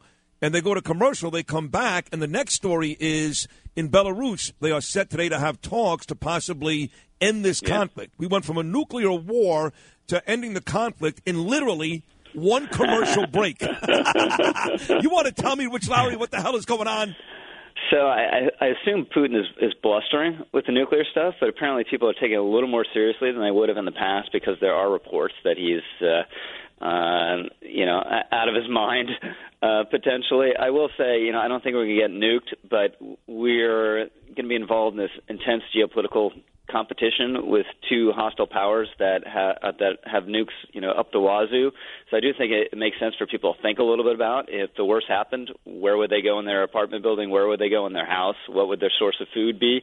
What what water would they have? It's just just something we're thinking about. Um, but I, I think the, the the talks on the, on the border aren't, aren't going to lead to anything. Uh, I think Putin is, is very determined. If you believe what's on Twitter at the moment, he's beginning to, to rocket one of the cities in the West, and eventually he's going to bludgeon Ukraine into submission, or at least bludgeon his way into to Kiev, and then try to set up a puppet government. But I mean, what we've seen with this amazing resistance from the Ukrainians over the last week, there will be a guerrilla war. And there's every indication that the guerrillas will be supplied by the West, and they'll be killing Russians, and that Putin will have a very hard time uh, maintaining that puppet government. So th- th- this is uh, this is going to be a serious conflict uh, for some time, and you know has the consequence of, of escalating in scary ways. Well, that does beg the question, Rich Lowry. Uh, you say that the Russians will ultimately be victorious, though it's going to be difficult for them. Now, of course, the, the Ukraine has uh, worldwide support, uh, support here in the United States, and even in uh, Russia, you have anti-war protests. So the uh, the the, the the more the morality is on the side of the Ukrainians, but are we giving them false hope? Should we be doing this, prolonging, say, the misery, and maybe uh, encouraging more death and destruction when we know that the Russians are going to be victorious? Or should we cut a deal now and, and, and cut the blood blood bloodletting? Is my question. I think we the the, the I think no. I, I think it's good that the Ukrainians have resisted um, so strenuously so far. I think it's it's gotten the West more serious about these sanctions, which are crashing the ruble. Uh, as, as we speak, Putin is, is paying a price that he hadn't counted on. But at the end of the day, there's going to have to be an off ramp for Putin. So I want him stopped. I want him defeated. I want him ultimately toppled. But you you you want to give him a, a way out here. And if if he concludes it's too painful, he might look for that way out. So that's that's what what I would say. You know, that- ar- arm the Ukrainians, ho- hope they hold Kiev, and try to give Putin a way out, and and hope he takes it. to get you involved in something, Rich Lowry, that you don't want to get involved in. I can promise you that. But you have no choice because you're on with Bernie and Sid. So I'm at the airport on Saturday waiting for my daughter to get off a flight from England. And and and, and you're in an argument over masks. Okay, Sid. I've heard the scenario before. You know, it's funny you say that because I, I have said that before. No, he, here's where you got it right, Rich. There was an argument, but this time wasn't over masks. this time, Danielle, my wife, is reading a column how somebody's taking Tucker Carlson to task because Tucker in the past has said some nice things about Putin. And not, not, he knows he's a bad guy, but his leadership ability, blah, blah, blah. So I said to Danielle, I go, listen, I kind of agree with Tucker. So she gets up, she walks away. She didn't talk to me, Rich Lowry, for four hours on Saturday. she was so disgusted with me, I swear to God. And I tried to explain to her at dinner, I said, there is nothing implied in the word leader that says it's good. You can be evil and still be an effective leader. Is that not true in Putin's case? Now, now you're involving me in your Yes. marital dispute? Is Danielle listening? I, I'm on Yes, Danielle's side. All right. Any dispute, I'm on Danielle's side. um, I, I think Tucker. Look, obviously, he's a brilliant guy. He, he does really important work. I mean, he, he makes the news, just not just not comments on it. But I think he's been wrong about Putin, and it's true that Putin is savvy. Although it looks like he may have made just a colossal misblunder on a blunder on this one. Um, but I, I, I think Putin, uh, sorry, Tucker's frame for looking at this is too favorable to Putin. Putin's threatened, you know, the, the, the West has pushed him into this, and um, and we shouldn't care. You know, the Ukrainians are, um, uh, uh, Ukraine has a dictatorship as well. I, I, I think all that is all that is wrong. And um, you know, look, Tucker he pushes back in conventional wisdom, uh, you know, 100% of the time, and and very often the conventional wisdom is wrong, and you need someone brave enough to say it's wrong. But sometimes it's right, and I, I think you know it is right that Putin is a cold-blooded killer who's thoroughly in the wrong here. Okay, uh, Rich Lowry from the National Review on the Bernie and Sid show. Uh, Rich, t- to uh, Sid's point, uh, a feckless leader is uh, Joe Biden. It, it, it, right here in this crisis, uh, two things. One, the ruble crashed this morning, and that's because the they, they finally took Russia out of this SWIFT program, this uh, you know this banking program, so which they could have done prior to the invasion, maybe uh, that would have acted as a deterrent beca- because the Russians now they find their money is worth less than half of what it was last week. So that could have acted as a deterrent. That's uh, blunder number one. Blunder number two, of course, is uh, not uh, uncanceling the Keystone Pipeline and allowing us to drill and pump our own oil, taking away the leverage that we uh, that uh, Putin has over Europe and us, and also uh, enabling us to stop importing almost 600,000 barrels of oil from him, effectively Crazy. financing the invasion. Yeah, it's crazy. So on on Swift, I think it's so momentous. There was just no way to get anyone to do it before actually Putin went in and and just demonstrated uh, what a thug he is. But oil and gas, it's just perverse. It's just perverse. We we have this wealth under our feet. All we have to do, is dig it out and pump it uh, to our own people and ship it around the world. And we're not doing it. And they, you know, the the Democrats have been pretty much explicit at other times that they want to make oil and gas more expensive here to uh, hasten our way into the green energy future. And now that you know gas is four dollars a barrel, uh, four four dollars a gallon, whatever, they're like, no, we don't. You know, we we want it to be cheaper, and we need OPEC, including Russia, to pump more. It's crazy. Really? And Europe's done the same thing, even worse, made themselves uh, completely dependent on Russian oil and gas. So one lesson of this is is energy matters, and oil and gas matter. They will for decades. We got a ton of it. Let's make every use of it possible. So at CPAC this weekend, Donald Trump spoke, and we played a couple of his cuts this morning. We've got more to play coming up next hour, Rich. But they did do a poll about the prospective Republicans running for president in 2024. We need to stop the Ron DeSantis stuff. I love Ron. So does Bernie. He's a great governor. He may be a good president one day. He would not be competitive if he ran against Donald Trump. And the poll dictated that. Trump 31 points higher than DeSantis. Everybody else well behind Trump, almost at 60%. So, with all that said, is there really any doubt, any doubt at this point that Donald Trump will, in fact, run for president once again in 2024? I think there is doubt. I, I think Really? he absolutely uh, um, is saying he's going to do it and telling people he's going to do it, and said this weekend he's going to do it.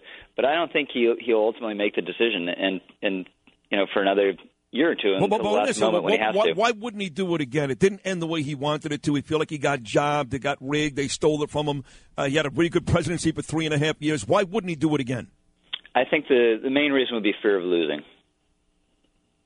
That I, I just don't think he could could uh, he, handle that. Um, could handle that, but you know, with Biden at 37 percent in the last Washington Post ABC poll, that might not be much of a, a deterrent now. Um, his, his obsession with looking back at 2020, I, I think that's very counterproductive. I, I have to admit that, much as I like Trump, I think that that hurts him actually. Yeah, and it's just uh, it's it's not hard. Just hammer Biden every day. That's all you need to do. I mean, there's Bingo. plenty of material, and it would all be true. Yeah, but the problem So- is uh, the Biden's numbers don't matter because we know that Joe Biden is not going to run again. There's no way in a million that's true. So, Yeah, so throw his numbers out, Rich, and then you tell me Pete Buttigieg, Hillary Clinton, Mm-hmm. Yep. what's his fear? Yeah, well, that's true. That's true. Kamala Harris. I mean, if you had to choose between Hillary running and Kamala Harris running, and you're a Democrat, who would you pick? Hillary. I mean, Hillary. Hillary. Yeah. Yeah. I mean, look, she almost beat him last It's time. too. amazing. She, she did win the, you know, the popular It's vote. amazing to think that. You Somebody- guys said it. I didn't. You guys said it out loud. I didn't. Okay, Somebody just sh- the record. Somebody shoot me if that happens. Uh, yeah. By the way, Rich Lowry wrote also about Trump calling uh, Putin savvy. He did at the CPAC uh, convention. He did call the Russian invasion of Ukraine an atrocity, an outrage, appalling, a travesty, a war on humanity. And he once told Putin to his face, according to reports, that if you invade Ukraine, I'll bomb Moscow.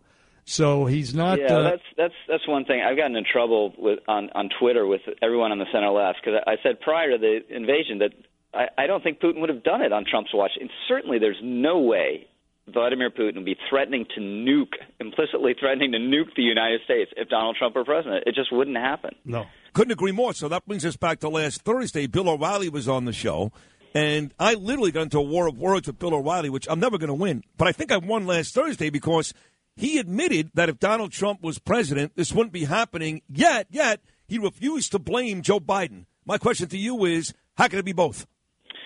Well, I, I think um, we, we need to be a little hesitant about just because you know so and so is president. Um, th- this this um, this leads Putin to to do something. I mean, this is a long term goal, so I think there are limits to what Biden could do to stop it. But the fact that we pulled out in, of Afghanistan in such humiliating fashion, and that no one takes ser- Biden seriously uh, or fears him, made it more likely. I would say. I don't think it caused it affirmatively, but it made it more. Well, hold likely. on, hold on. If Donald Trump was still president, would he have done this last week? I think would have made it less likely. I can't say with certainty it wouldn't have happened, but I think would have made it less likely. so, Rich Lowry, uh, just digressing from the. Uh, Those are great questions, though, Sid. Well, I felt cornered there for a second. You're not going to get that one, Chuck Todd. No, that's right. That's right. That's Rosenberg. Uh, listen, uh, again, uh, uh, you saw fit, and again, this, this uh, reflects on uh, November coming up, the election. You saw fit to write about Black Lives Matter being a moral, political, and policy disaster. It's an albatross around these uh, these uh, short-sighted Democrats' neck. Uh, so tell us about that column because um, I'm interested in it. Well, you have these these states, and not Republican states like California. I think maybe Oregon, just ordering Black Lives Matter to stop fundraising in in their states because there there's no accounting for where this ninety million dollars they raised in 2020 has gone or who ha- who's responsible for it. So, I mean, they came up with the the defund the, the police slogan, which has been a debacle.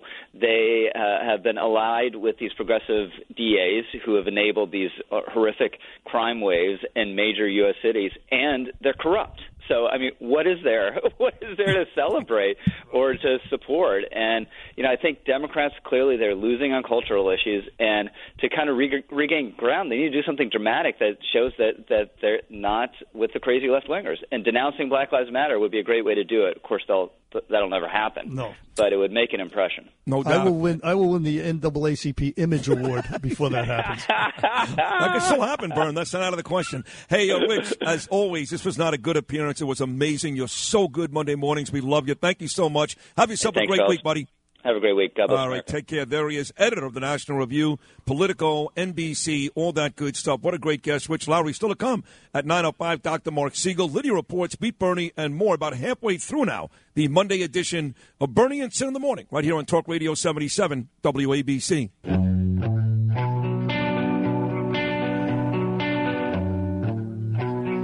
What a song. Back here on the Bernie and Sid show.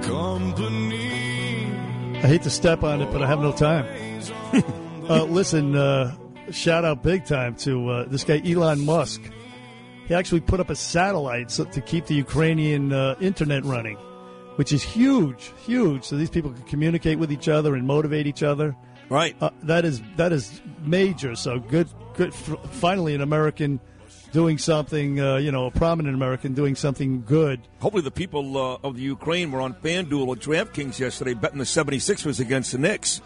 That would be nice. Yeah, I mean, I doubt a it, few, but a few you never extra, a few extra rubles. Though the ruble has crashed this morning. That's why they call me. Hit it. Bad company. Dr. Marc Siegel is coming up on the Bernie and Sid show. Uh, he's going to talk about the mask mandate lifting uh, by Kathy Hopeless. and uh, the CDC's uh, new recommendations. All that. Two hours more of the Bernie and Sid show.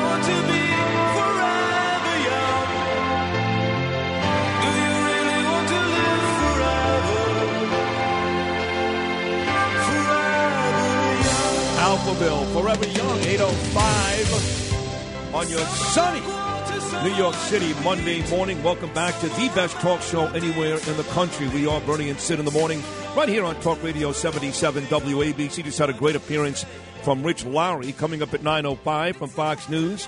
Dr. Marc Siegel.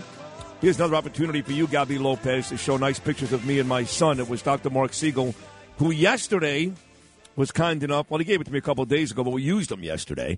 Kind enough to give me his uh, tickets, Knick tickets, very good seats, about eight rows up. Uh, not far from Corey Zelnick and Bill O'Reilly seats, about eight rows up uh, by the visiting basket.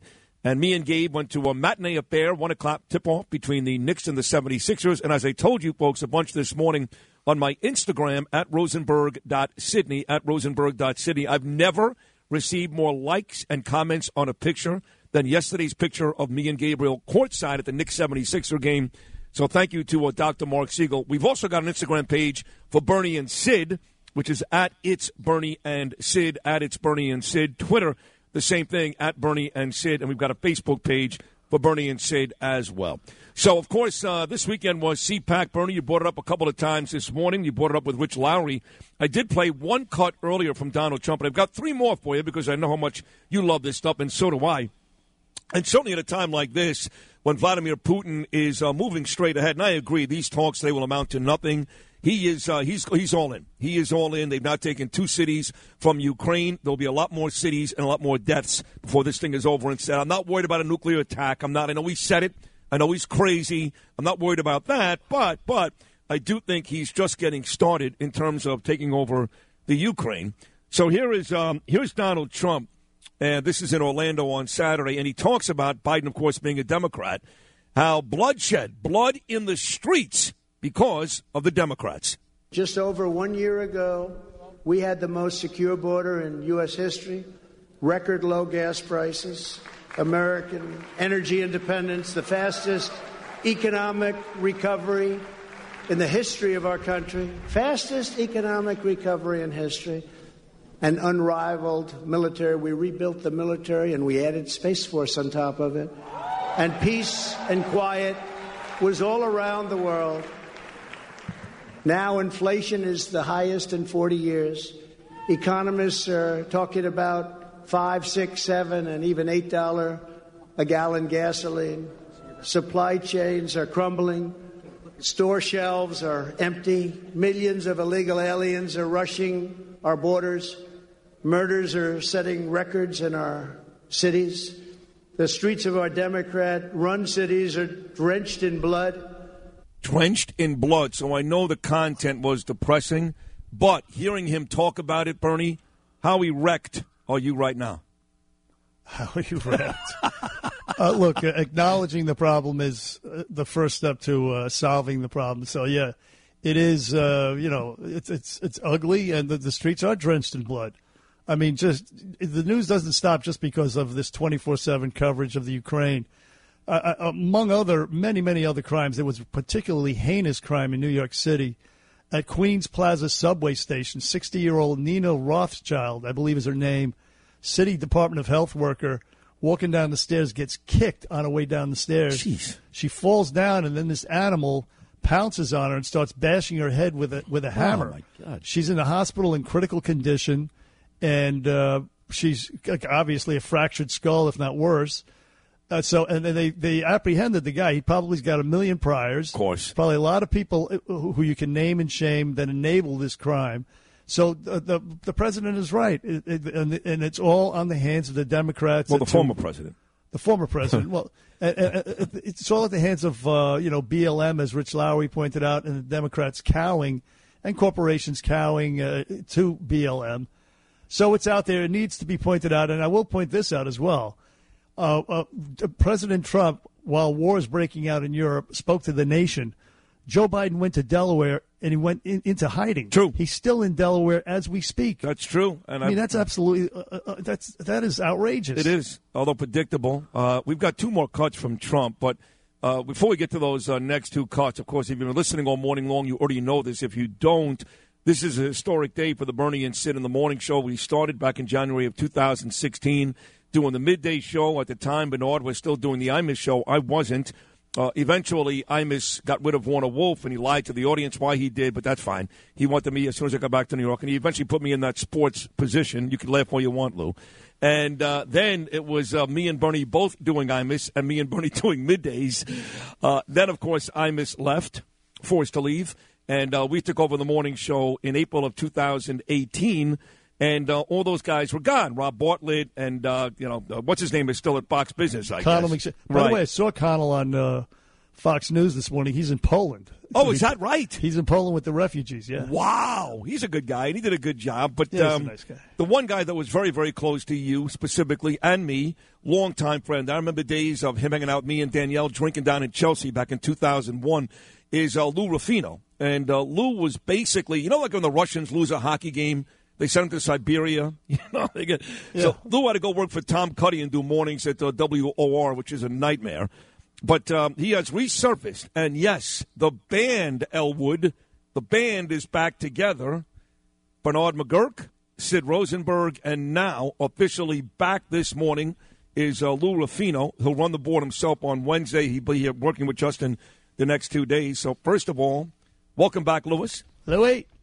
Can you rehash 1998 now for us? Because I Hey, missed a few Lou. things. He- That was- he's- he's- you know more about the program for the last 20 years than I've, and I was sitting there. You He's got better recall capacity than uh, who? Who was that guy in the movie? Uh, Which one? What, what's uh, uh, the guy with the uh, Uh, half Rain Man. autistic? Rain Man, exactly. Oh, right, right. Sid's- Sid's- I, I was joking. Was it Sid's really? got that kind of recall No, but, but but I do, and I've always felt the need, and me and Bernie do this quite quite a bit to to kind of right the you know right the ship, you know, because there was so many lies about Imus and us and all that stuff. But we're past that now. Anyway, uh, Oh, hold on a second. You are writing the ship? Yes. Okay. I just Well, wanted to make we sure were I got correcting it. the we were correcting the record. Oh, doing there, that? There were years. Oh, of- oh, that. Yeah, there were, I'm there sure were, many that. years of misinformation being, uh, you know, disseminated uh, during the Amish years that uh, I couldn't wait until the time came to actually set the record straight. And we did, and that was a long time ago. We Right. mo- moved on. Uh, well, you know, like, like I said, that was a couple of years No, ago. No, we moved we're on. I mean, good. I even admitted this year that I, the, the longer the old man is dead, I miss him. I actually do. And, and there's a lot of mornings when we start this show where I kind of sound like him.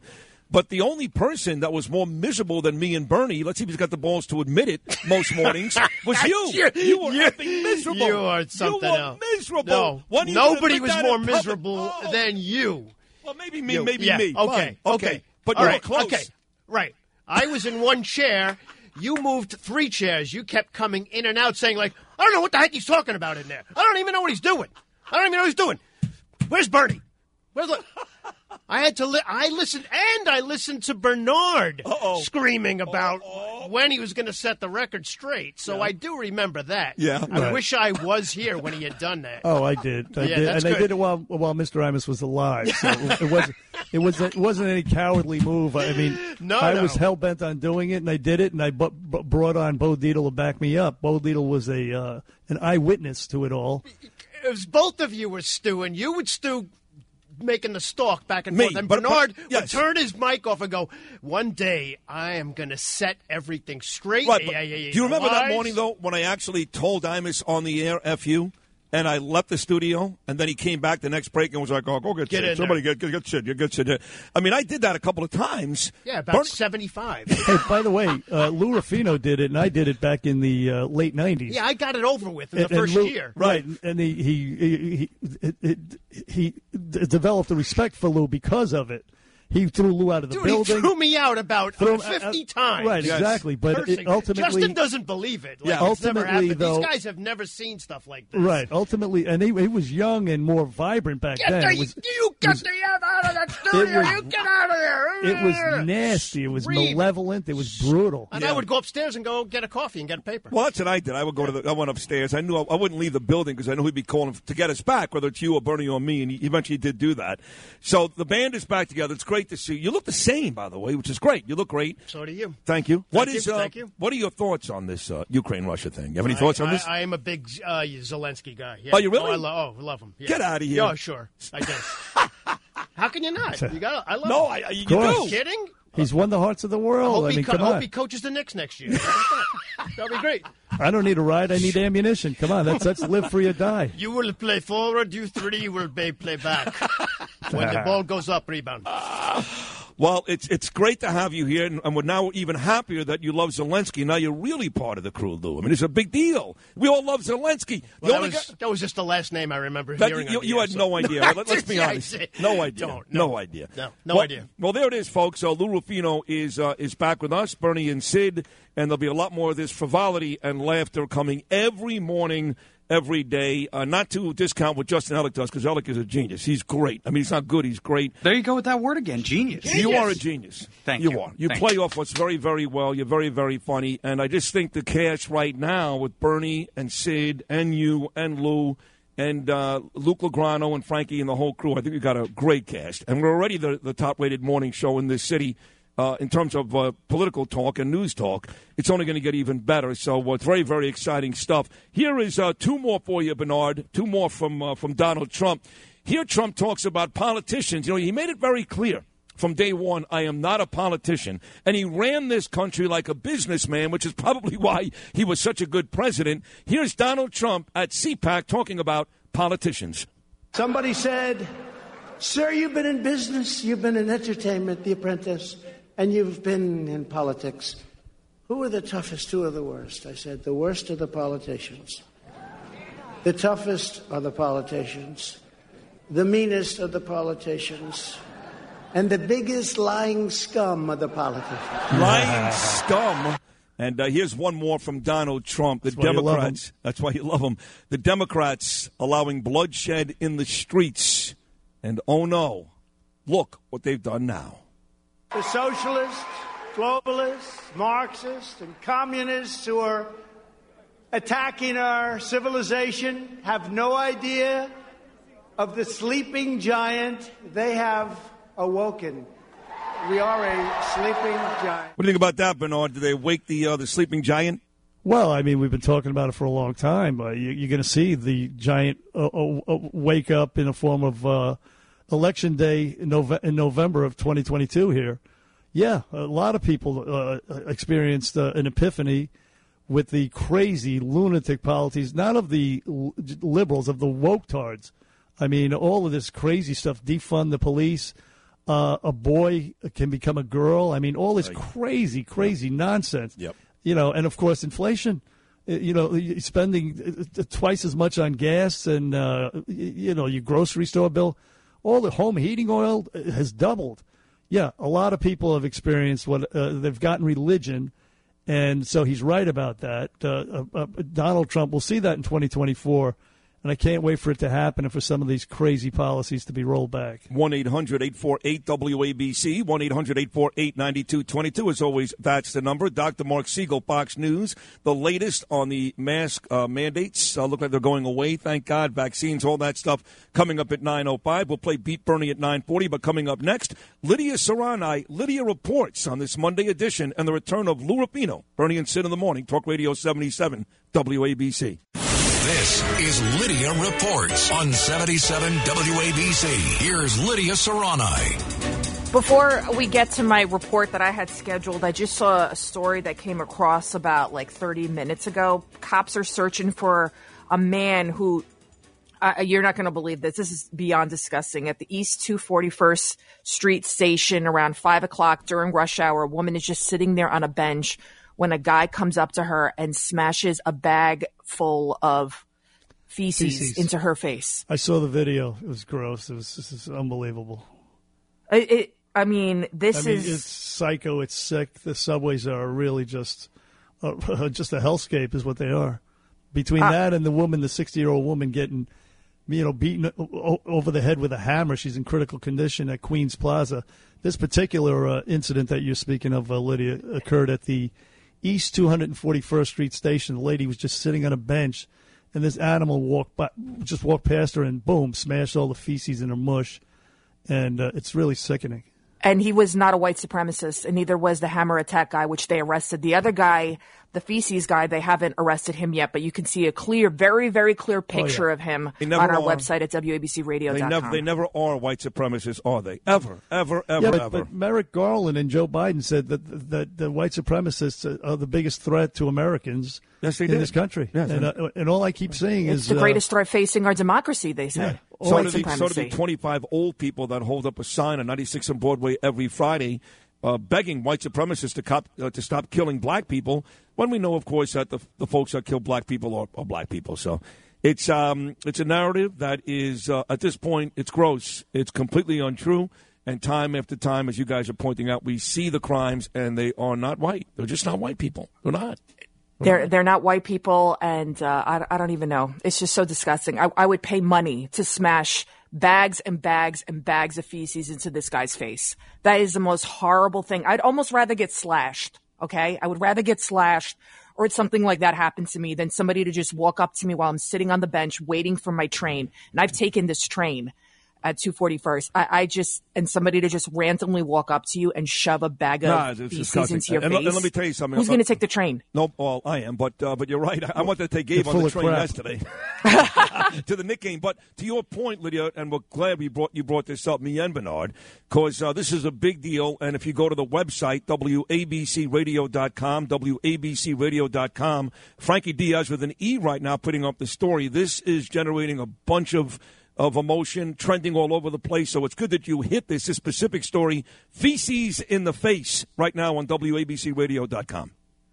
Oh, speaking of what I wish I could shove feces in somebody's face, Vladimir Putin, if you listen to the former U.S. ambassador, Michael McFaul, he was on Meet the Press, and I was watching this. I know you're like, oh my God, Lydia, what are you doing watching Meet the Press? But I like watching Meet the Press and those type of shows on Sunday morning.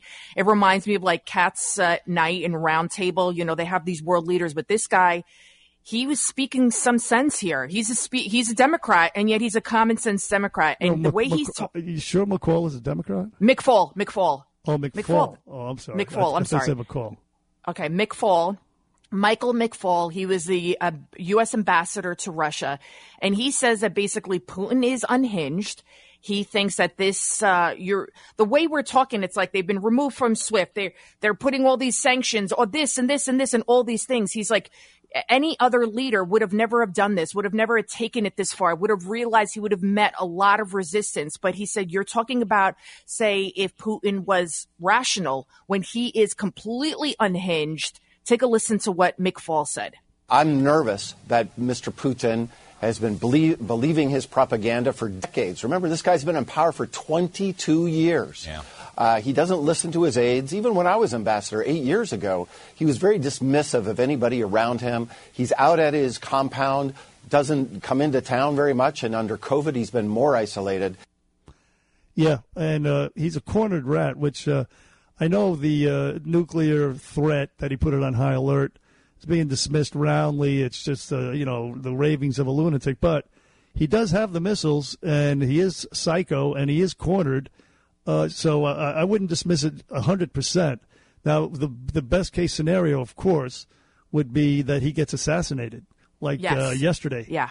That would be terrific, and uh, the world could go on as uh, you know. Well, not that it was great last week, but uh, uh, you know, it could go on anyway without this this war and this all this suffering and the specter of perhaps nukes flying all over the place. A lot of people are like, oh, I don't really care what's going on in Ukraine. How does that affect me? Believe me, it's going to affect you. If you think prices are high now, if you think things are bad now, it's only going to get worse. You're, I mean, yes, we got people getting poop shoved in their faces. And then I posted this video on my Twitter at Lydia News. If you look at it, L I D I A N E W S, you see it's a street in Seattle. It's like the walking dead. It's like Penn Station. And this is what's happening to democratic cities all across the country. I mean, we have our own problems. We need to secure the border. People are getting drugged up because of all the drugs pouring over the border. And we're more concerned, it seems like, our democratic leaders about pronouns versus keeping people safe and being able to go to and from work. And, and I was reading um, I'm going off on another subject. So you got Mayor Adams. He says, okay, we're going to take off. Apparently, Corona is going to magically disappear for all New York State kids with the masks on Wednesday. Why they couldn't do it today, I have no idea. Because, well, I do have an idea. It's because this is all political, clearly, right? Because now all of a sudden, magically, Corona is going to disappear by Wednesday. But Mayor Adams, he's not saying even Wednesday. He says, we'll reassess. It looks like March 7th. The mo- more UFT, that's the radical faction of the United Federation Teachers Union here in New York, they're talk. I was reading their Twitter. They're talking about walking out, walking off the job if kids are not wearing their masks. That's out- outrageous. The That's- pandemic, it's over. It's over. that's Why would you even talk like that? That's Michael Mulgrew and these uh, selfish radical teachers. Look, we used to have a lot of respect for teachers, and for the most part, uh, I think the teachers are still very noble, Yes. good For people. the, oh, but for- by the way, for the overwhelmingly most part, they are. but the uh, the ones who are you know obsessed or you know so so into the union, They're loud. Uh, they're really disgusting. And Yeah. the union chiefs, I mean, I mean the, the cruelty, the inhumanity towards these suffocating kids. They're the last ones. You were at the Knick game. Said there's nobody wearing a mask at the Knick game. Uh, But nobody. You, you go to a classroom. And these poor little kids have to wear this mask, and there's no science behind it. Uh, Gabe actually made that point. He said, Daddy, explain to me why was. And by the way, there wasn't one seat in that arena yesterday. It was packed. 76er bands, Knick bands, 18,000 large. Nobody wearing a mask except for the players, which is ridiculous when they're sitting on the bench. They go in the game, they take the mask off. Two feet to the court. He said, Daddy, why are there no masks? 18,000 people here, but have to wear a mask to school on Monday. You know, my answer was, I don't know. I don't know. Yeah, well, selfish teachers unions uh, and the selfish they want teachers to that they want to keep that power. That's all this is about. It's about politics and power and virtue signaling. It's that's all this is has been about for the past two years at this point. Because if they listen to the science, they would say, okay, when the positivity rate drops to this, we'll do this, we'll do that. It has nothing to do with that. They're setting these arbitrary dates, and look at that. It's on Wednesday that they're going to lift the mask mandate. Coincidentally, the day after the president's State of the Union address, because you're going to see Biden's going to declare the pandemic over on Tuesday. This Well, has always been about politics. Good. Then I, then I don't have to worry when I go pick up Abe at the airport on Saturday. I get I did get yelled at by the security guard on Saturday. no, Put the airports. No, the airports will still. Uh, they will would still require masks. No, not if Biden says it's over. That's that's a federal deal. We'll Well, see. the, we'll the see. CDC came out yesterday with new guidelines. Oh, they did. Yeah, I And they believe. say? I believe the uh, air, you know, air transportation hubs and places like that will still still require indoor Ah, masks. see, last I week, believe. uh, Lorna, I think you're right. Last week, Rand Paul said he wanted to do something in Congress to lift them right away. Rand Paul's upset about the air travel thing. So am I. But if I'm sitting at the at the terminal in Kennedy Airport, which I was doing on Saturday for international arrivals, I don't need to be wearing a mask. And the security guard did yell at me. Yeah, it really is so stupid. Well, it's, it's anti-scientific. We know that, uh, and it, it's just it's, it, enough already. Enough. It is over, and get over it, folks, and stop. If you want to wear a mask, wear it. If not, right.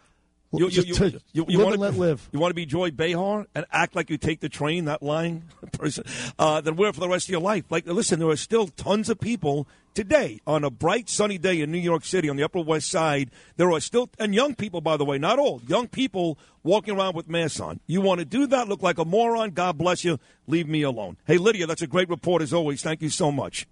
So yeah, tonight, five o'clock, Cats at Night. We'll have Bill O'Reilly, and of course, we'll be talking to the biggest newsmakers from around the world about everything that's going on in your own backyard, around the country. What does it mean for your pocket? When we'll see gas prices go up? Because oh yeah, they're going up already. They're they're already here in New York. They're at four dollars, but they're going to get even higher.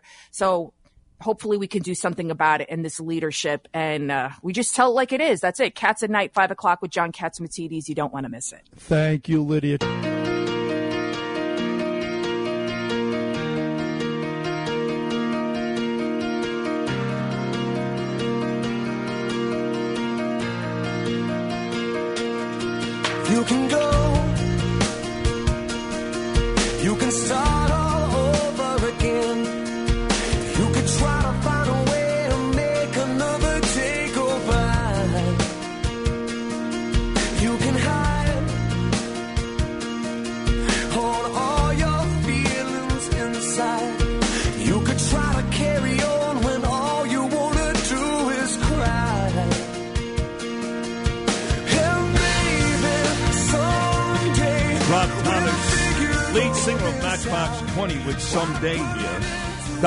Siegel will join us at 9.05 Fox News, the latest on vaccine mandates and COVID and all that stuff. He gave me his Knick tickets yesterday for me and Gabe. Boy, we had a great time.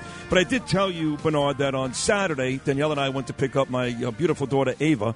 She had spent 13 days in England with her, uh, her boyfriend, Toby, and his family, the nice people, the Jankles, Andrew and Lara, listening right now as we speak in the UK. So I promised Ava, Toby has uh, two brothers. They're both good kids, Noah and Jacob.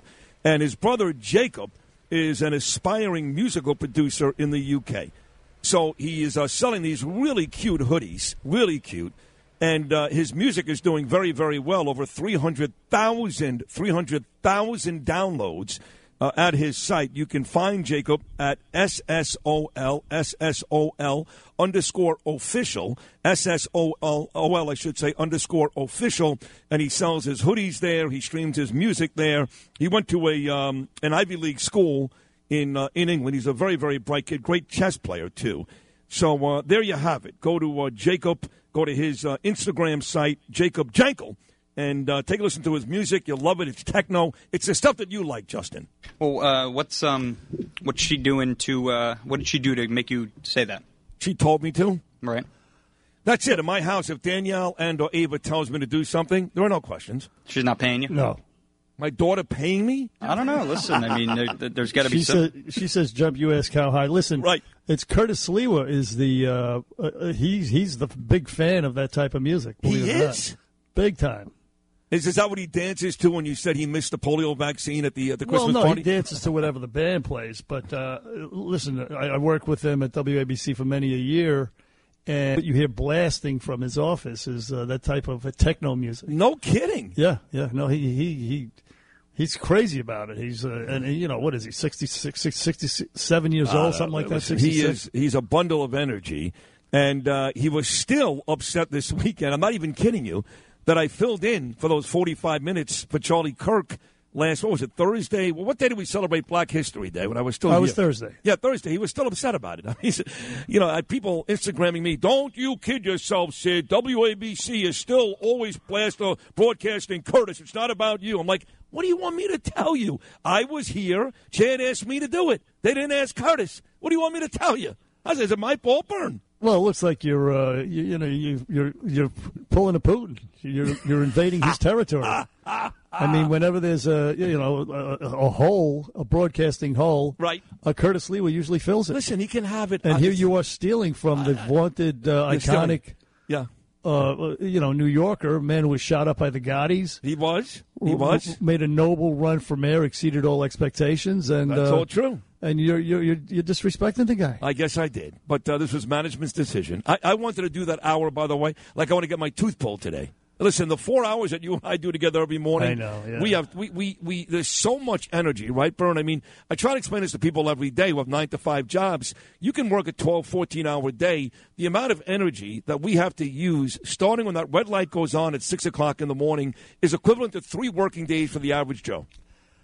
Well, that's my opinion. Unless you're on top of a building, building the World Trade Center, something like that. Those, you know, construction workers and those bastards. That's a different story. But uh, you're, if you're sitting in an office, you know, reading paperwork or looking at your computer all day long, Yeah. you, you don't know what it's like. Well, which is why you get paid substantially less. But uh, you know, you you you just mentioned uh, you know outdoor workers, people like that, people hanging from a scaffold, uh, put, putting down roofs, and you know the extreme heat or extreme cold or whatever the hell it is.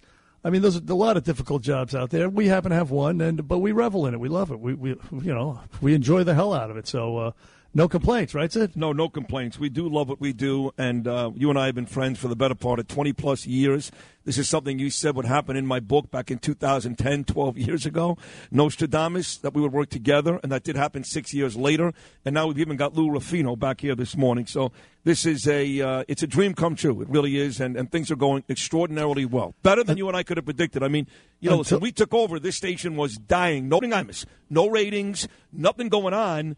And we kind of, you know, we doggy paddled, kept this thing going. You and I, we had you got the, the best ratings we can get, and generated some revenue. We always did that, always generated And then- revenue. but now we got uh, now this now the station is doing very very well. Then the USS uh, Catsimatidis pulled up. That's right. And uh, pulled the dinghy up into his big ship, and uh, yeah, re- resuscitated this uh, this this almost corpse is what it was. Uh, but yeah, now uh, look look what's happened. The, the rejuvenation, the, the rehabilitation, the, the complete 180 turnaround of 77 WABC because of Mr. Catsimatidis and yes, us. Yes, and uh, Margot, his wife, and you have to include Chad Lopez. I just looked at Chad. I remember four years ago there was a meeting. It was after work, Burn, and you had gone, and it was in the back offices at Two Penn Plaza. You know, back there they had those long meetings, and it was Craig Schwab, and there was Ch- uh, Chad Lopez, and all the salespeople, Glenn Tachinelli, Leslie Slender, whoever was here at the time. And I'm watching Chad, and I said to myself, I said, this guy is either a genius, a genius because he was talking about streaming and live videos and all these things, or or he's completely insane. And I really wasn't sure at the time which one it was, even though I've always loved Chad for bringing me back. And it turns out years later, a genius. Well, you could be a genius and uh, slightly off the hook. That's true I mean, too. the two are not mutually exclusive. That's true. I, I would I would uh, posit to you that uh, Chad falls into that category. He's both, but, but he is a really really smart guy. He's got great instincts, and what a leader! You know, his Navy experience giving him that uh, leadership. Uh, and by the way, when he was in the Navy, it was an extremely extremely difficult uh, job. MOS, as they call it in the military. Yes, Yeah, uh, no naval uh, swim rescue. And it's not like they jump in the water at two o'clock in the afternoon at you know seventy degrees out. Right. It's three o'clock in the morning. They're they're being lowered from a helicopter uh, by a rope, in, you know, to go down into the freezing water to pull somebody up. So that's that's Chad's background. So he's got the leadership, and of course he was the guy who made the decision. Uh, it's not going to be Mike Lupica. It's going to be Bernie and Sid. It was him, and it turns out to be a great decision. 1 800 848 WABC, 1 800 848 9222. Bernie, here's Raul. He's in Newark this morning. He's on line five, our first call of the day. Good morning, Raul. No, good morning to you guys. First of all, I love the music segment before the show. You know, Thank you. Uh, that guy's a genius. Number two, I called you about three years ago and I told you Trump is rich ghetto. Trump takes no crap from nobody. Mr. Biden's the president, but Trump would have put the world in his place. We would get respect, like Tommy Boy Faith says. Respect the name. We are the United States of America. Yeah, no, you're Yeah. not getting an argument here from us two. No, not at all. Yeah, we agree. And that's how I feel. America first, yo. And I'm Yeah, an 100%. American Cuban. 100%. You know, you know, just as a sidebar to this whole uh, Russian invasion of crime, excuse me, of the Ukraine. You know, uh, of course, crime. The, the, a lot of news still goes on, crime and uh, inflation, all that stuff. But uh, this woman who uh, it w- was the brainchild of the 1619 Project, where she was going to revise history and say that this country's foundation was based on slavery, when the exact opposite is true. The founders wanted to eliminate slavery. Yep. The whole thing was a compromise. But either way, her name is Nikole Hannah Jones, and she was a New York Times columnist. She's a tenured professor at the University of North Carolina, believe it or not. And this is what she says about the Russian invasion of the Ukraine. She says that uh, this focus on the the Ukraine situation is is all because they're white people, Oh, and she actually used the it. words. Yeah, she actually used the words. It's people with blonde hair and blue eyes uh, are suffering, and that's that's thus thus the media obsession with this particular invasion.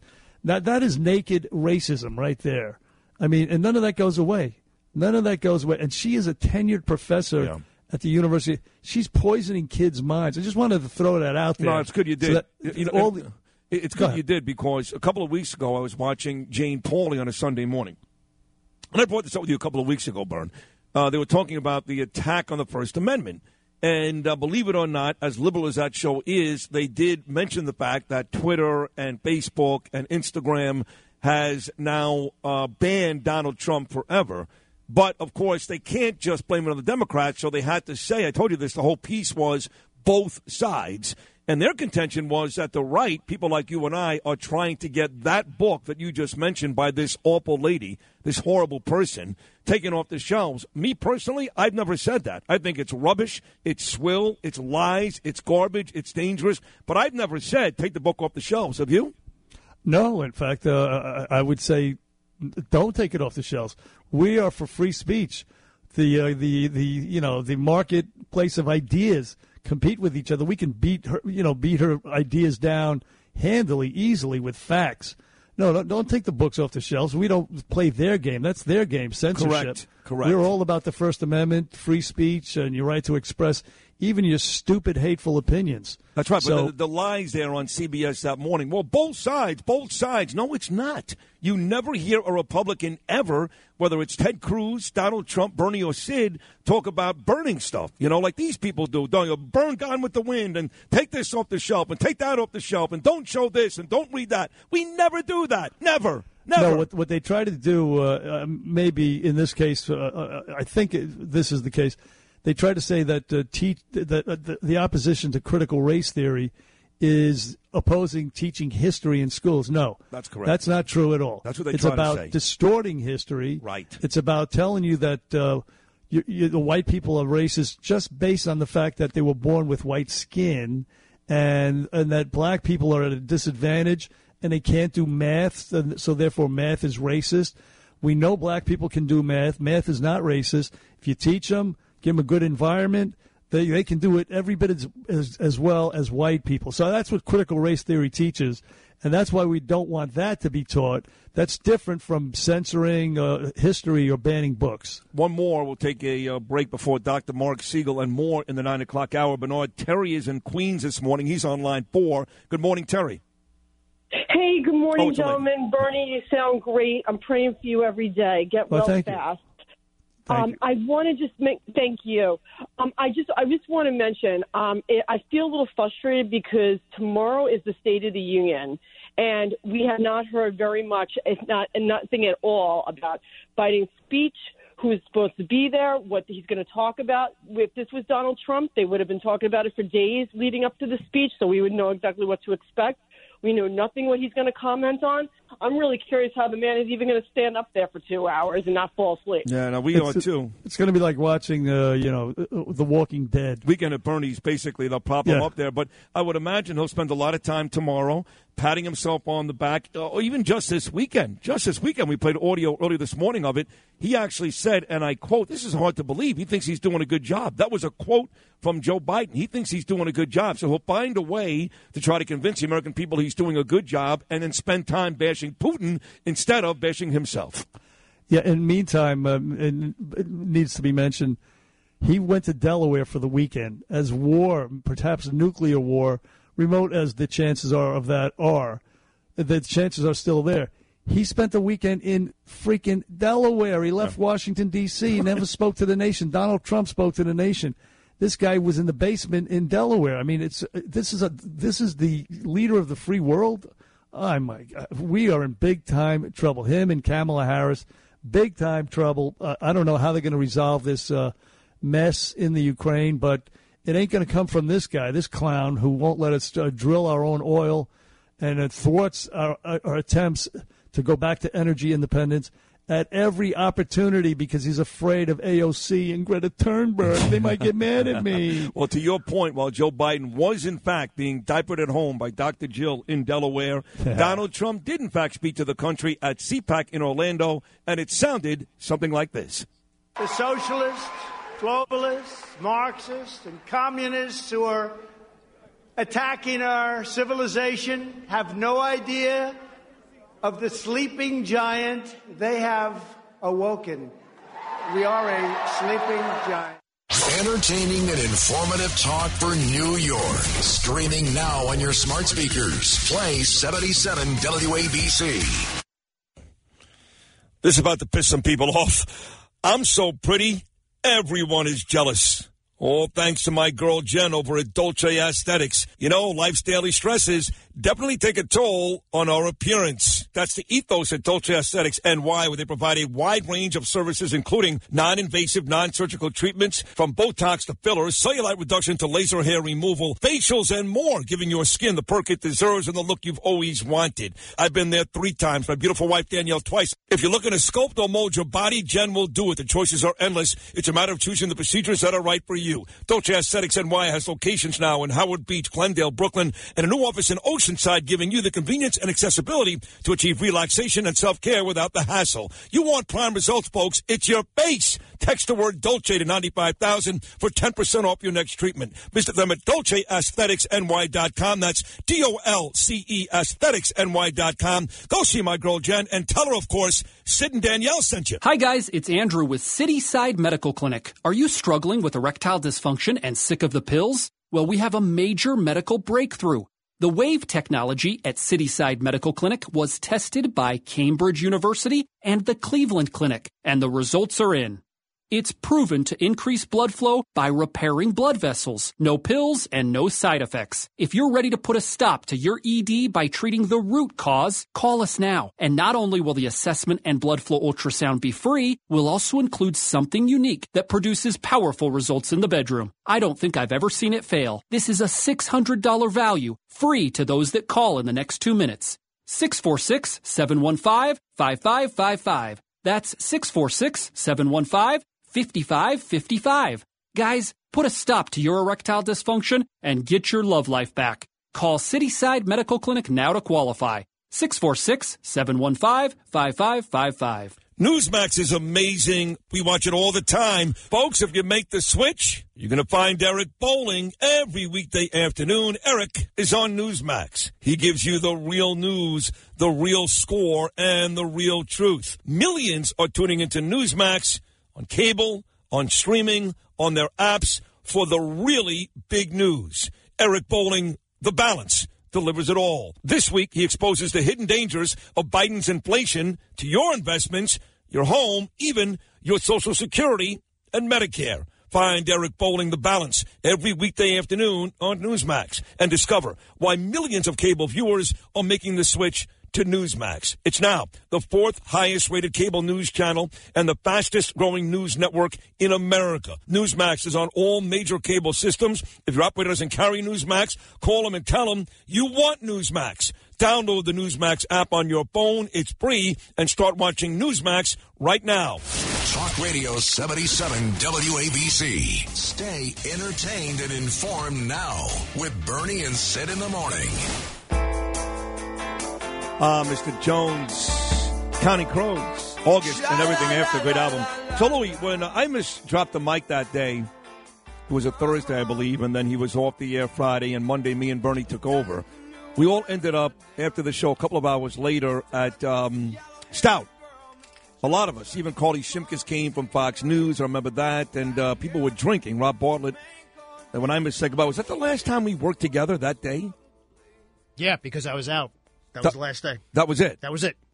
I left you at Stout, and it was early in the afternoon. You were hammered, and uh, No, that's your story, but well, okay, fair enough. Okay. It didn't go that way. No, it did, but that like I said, that's your story. My story. Listen, which is true, actually. I will never forget going to the Joseph Abboud tennis and golf tournament. And it was me and Dog. We played against Abboud and Pat McEnroe in tennis. Came back into the city afterwards, and me and you went with Cara Dugan, her boyfriend, and a host of others to McSorley's. Oh my God, I do not remember. and you stacked the beers in a like a pyramid type of thing and drank them all in yeah, one I- shot. Yeah, me, of course. Yes. Yeah, I did. You were hammered. Right. Again, probably true. But, But- that's, that's but- what you do there. But I conveniently let myself out of it, right? Yeah, n- yeah, convenient. Because if, Right. there was- if there was somebody there more hammered than you, who would it have been? You. yeah, was that really a legitimate question? Fourth and you were so excited. I'm back. I, I, don't- was a mess. I made. A, I actually made it my pants that day. It's a true story. Okay, I gotta go. Okay, fourth and final hour next.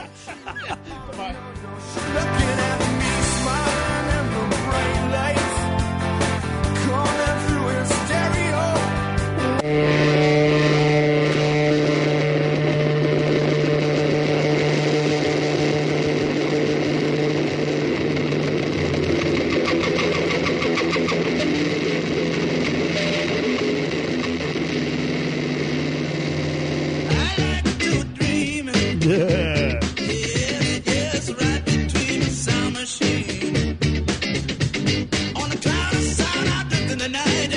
Back here on the Bernie and Sid show. Heard everywhere on that 77 WABC app, simulcast on Eastern Long Island, News Talk 107.1 FM. Also, you can watch us on your smart TVs, on your computers at WABCRadio.tv. Our next guest, what a great guy. He's uh, an American physician. Of course, he works with the NYU Langone Medical Center and a big time Fox News contributor. And again, as I mentioned, great guy. Let's bring him in, Dr. Marc Siegel. Marc, good morning to you, sir.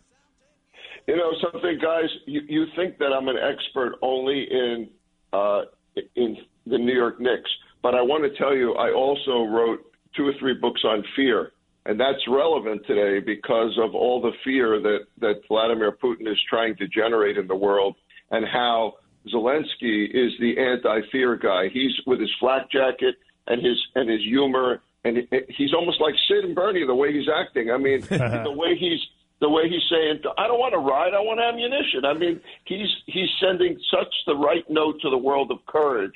People are comparing him to Winston Churchill, but the main thing is that he, that he's cutting through our fear.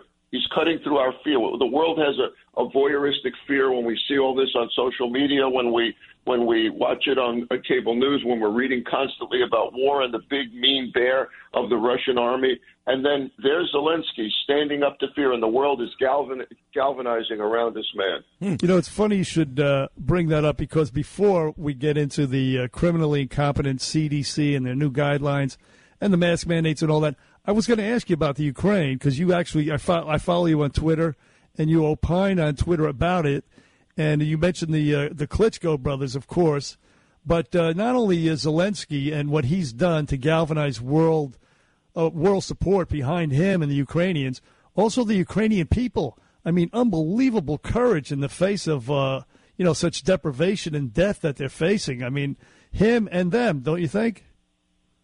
Yeah, completely agree. They're they're they're where he's gathering his strength from, and they're gathering their strength from him, and that's the whole way that it goes. It's you have two choices in the world. By the way, let me give you the technical explanation for this. Hopefully, this won't be too much information. But actually, the most powerful parts of our brain are the emotional brain, and the emotional brain, the amygdala, the frontal lobe of the brain, prefrontal lobe. This is where both fear and love go through. This is where fear and courage go through. You can't be afraid and, and, and courageous at the same time. You're showing bravery, you can't be afraid. The exact same part of the brain. If you're showing kindness and caring, you can't be afraid. So those positive emotions replace the negative emotions.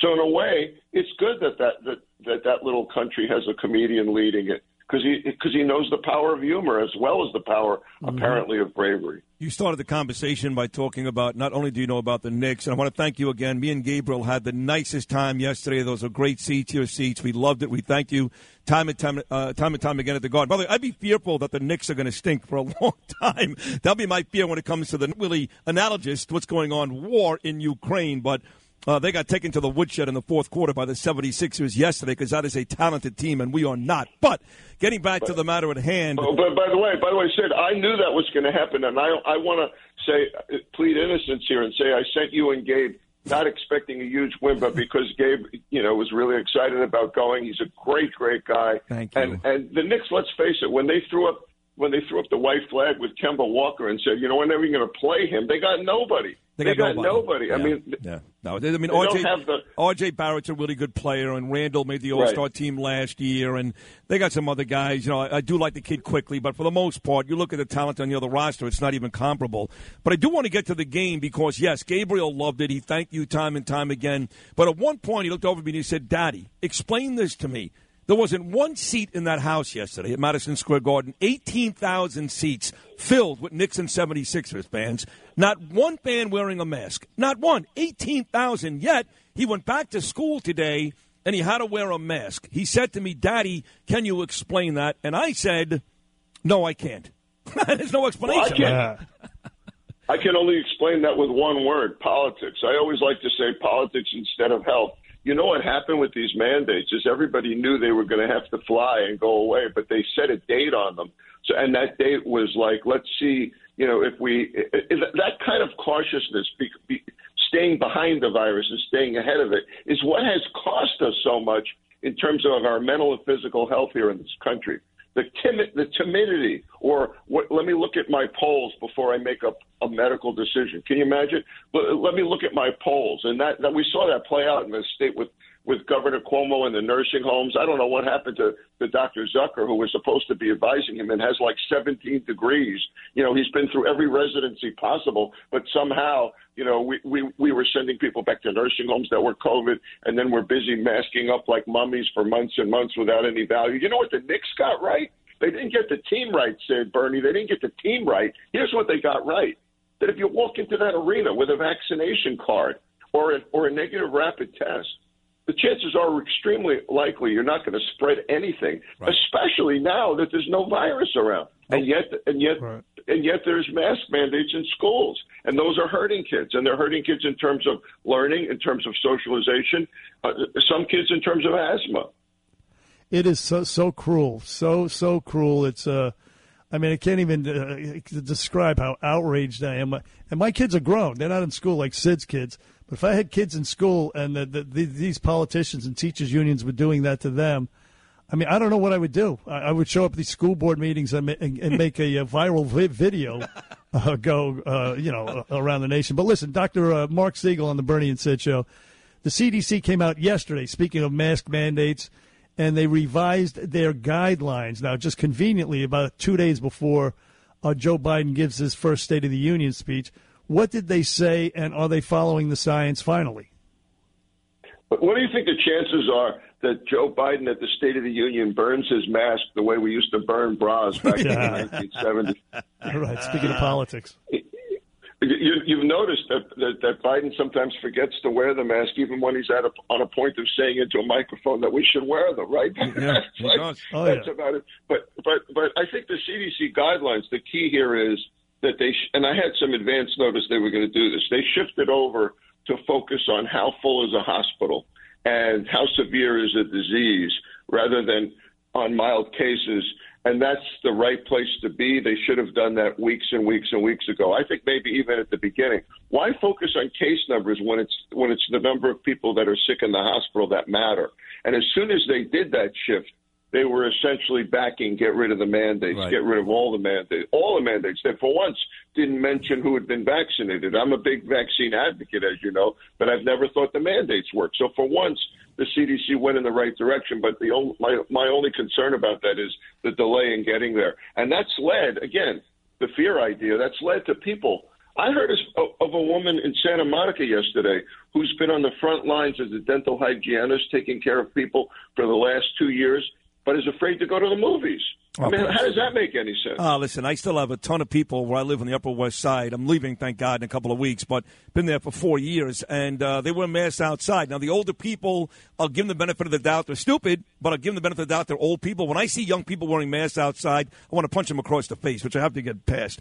But uh, but on another note, uh, right here in New York, you're, right here in New York, you're seeing there's this tug of war, Dr. Marc Siegel, when you consider the governor came out and said, as of Wednesday, You can take the masks off these kids in school, but the mayor, instead of following the state's, uh, you know, the decree, he says, no, no, no, no. Let me see how the numbers are on Friday, saying, hey, wait a second, I'm still the big penis in this town. So even now, you've got Kathy Hochul and Eric Adams on different pages, even as we get ready to say goodbye to this nonsense.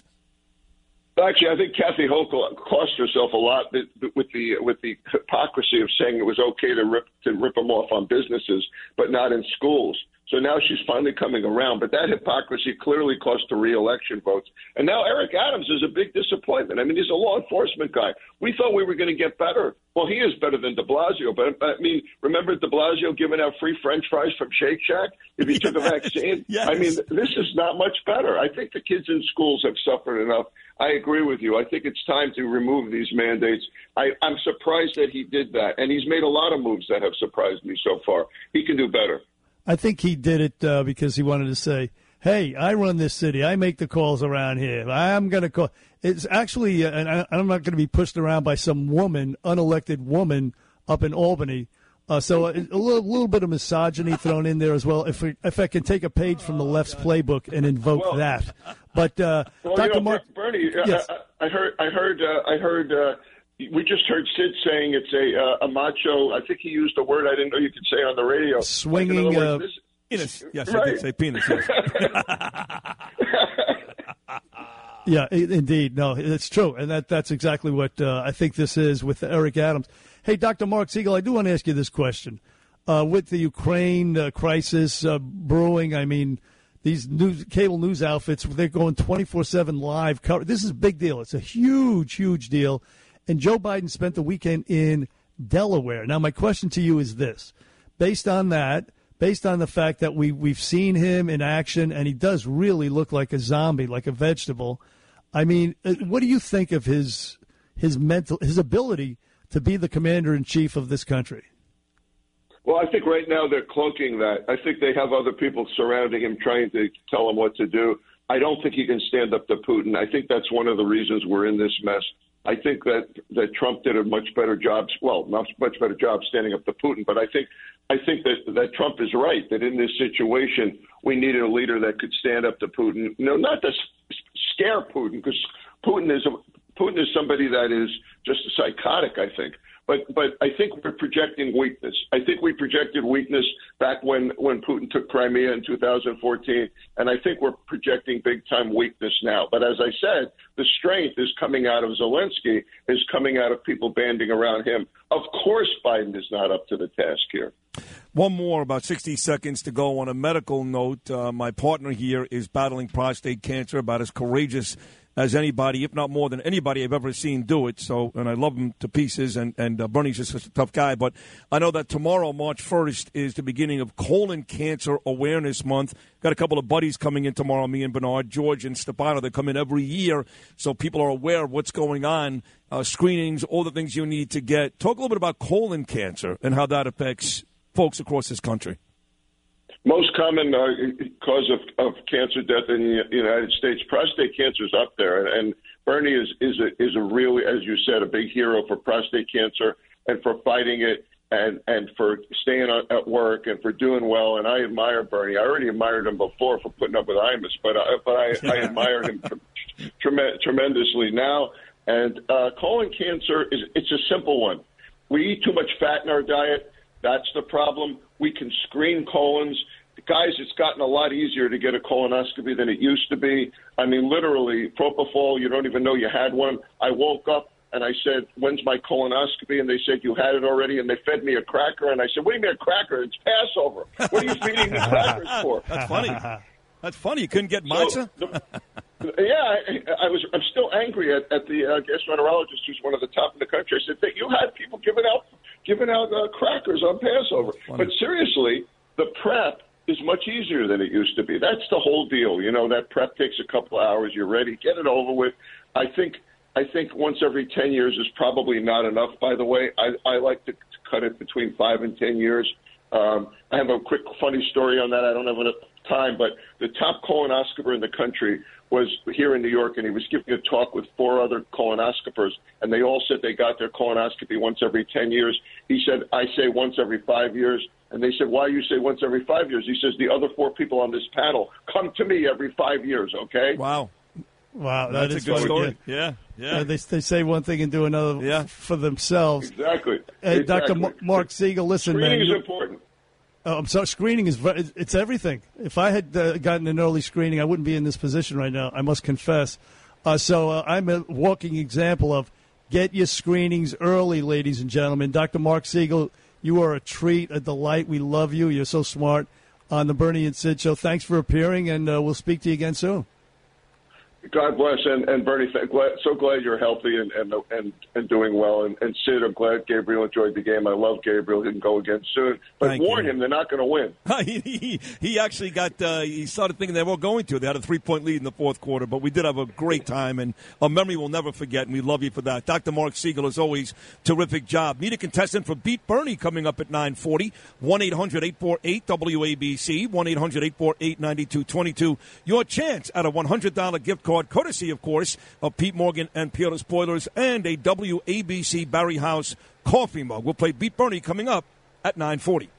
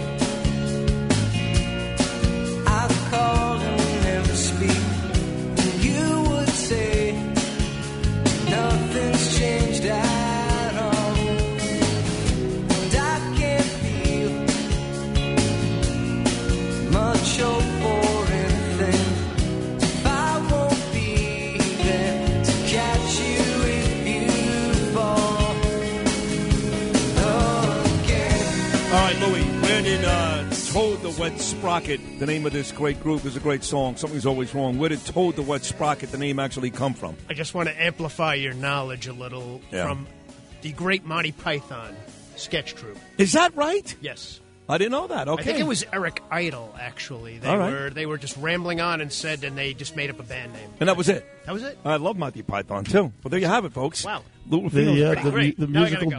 ge- the musical genius of uh, Lou Ruffino. He is a genius when it comes to Uh, There's no uh, question. I, am having flashbacks right now. well, that's the drugs. I thought you were off that stuff.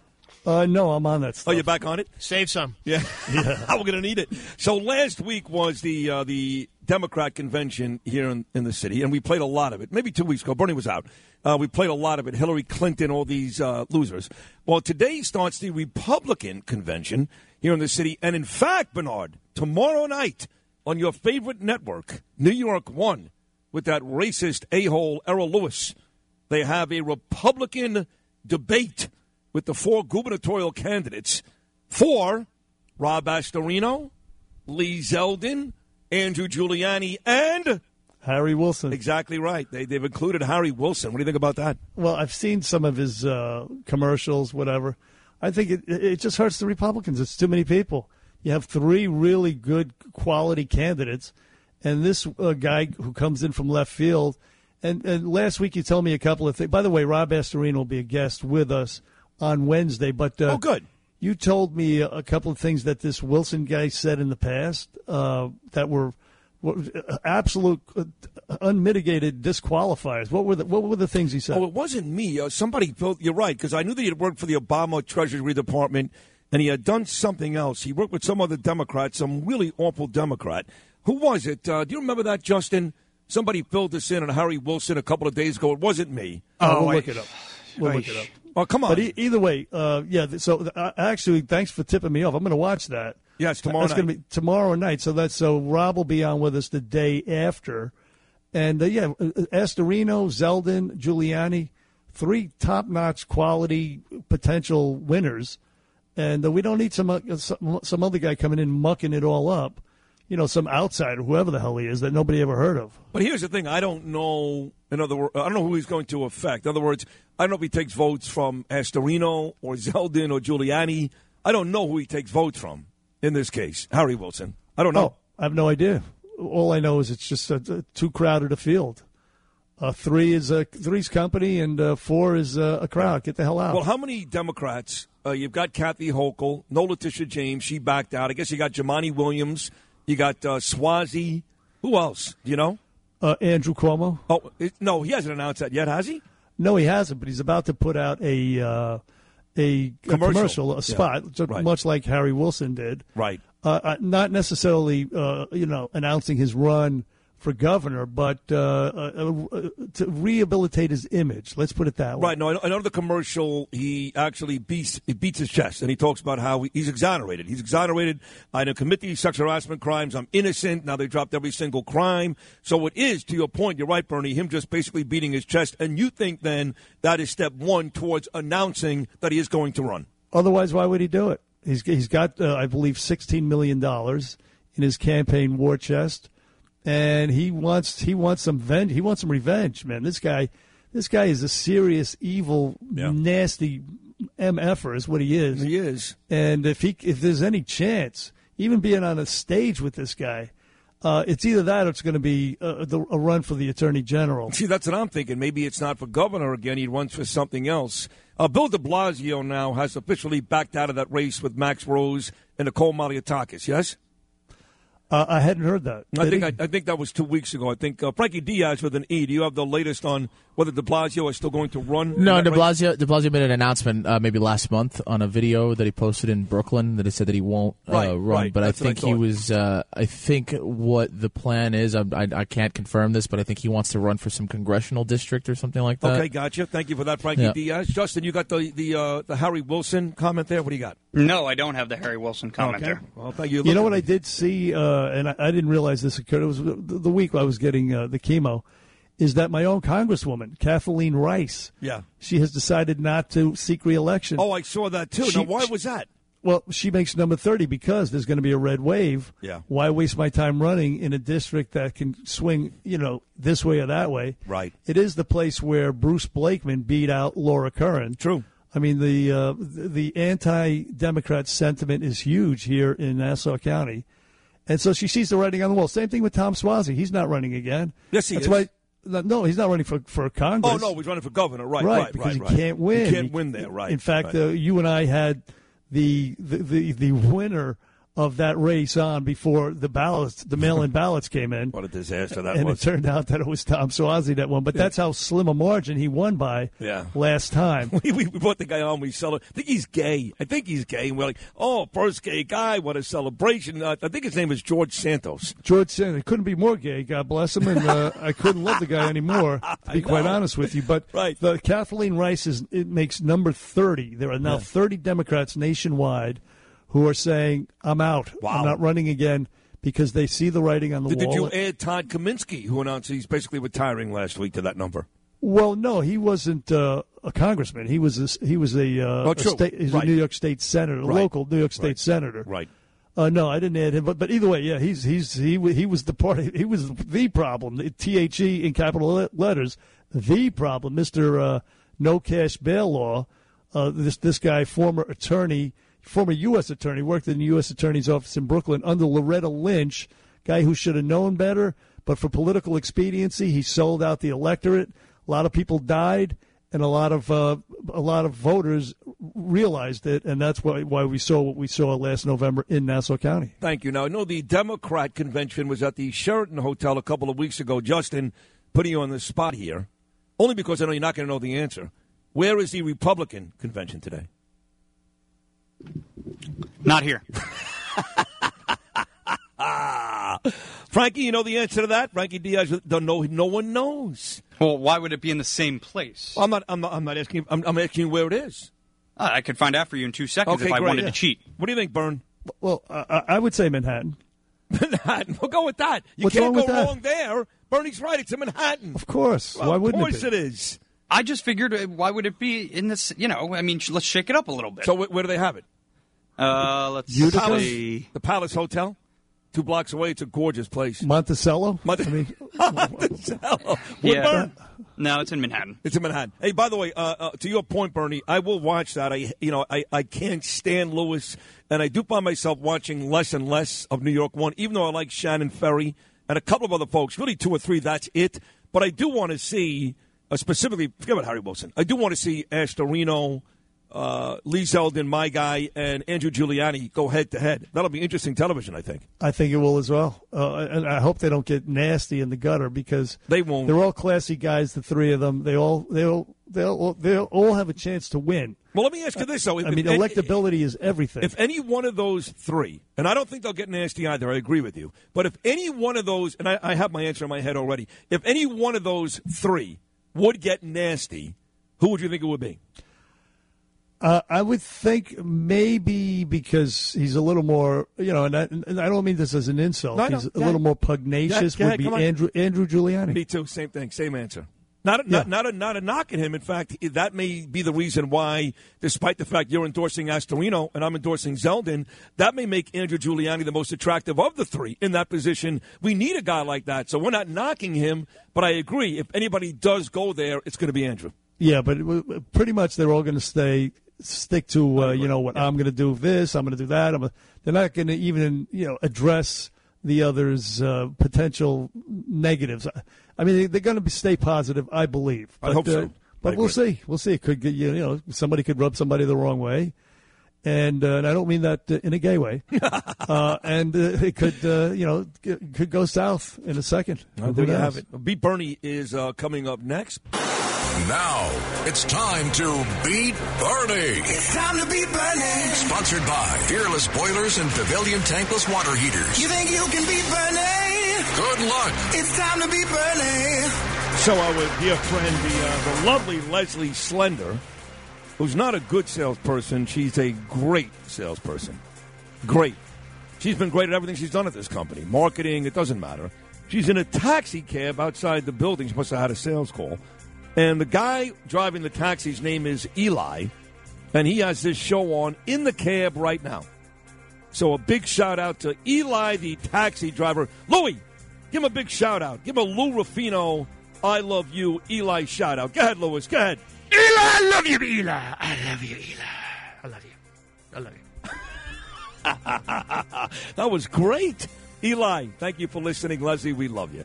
Time now to, and that's why it's great to have Lou Ruffino back, folks. Beat Bernie. Paul is a data analyst from Scarsdale. Good morning, Paul. How are you? Hi, guys. How you doing? I'm doing great. All right, data analyst. What is that? Uh, what do you really do? What is what is it? What, what does what's your job entail on a daily basis? Uh, I, I try to help uh, companies find trends in their data. Okay. Sounds brutally boring. You must make a lot of money, though. Oh, it's interesting. It, it, It it's great to you find a lot of different uh, trends that people don't normally see Okay. from the surface. Where'd you go to college? Uh, MIT. Okay, you are a uh, cl- clearly a very bright guy. You married?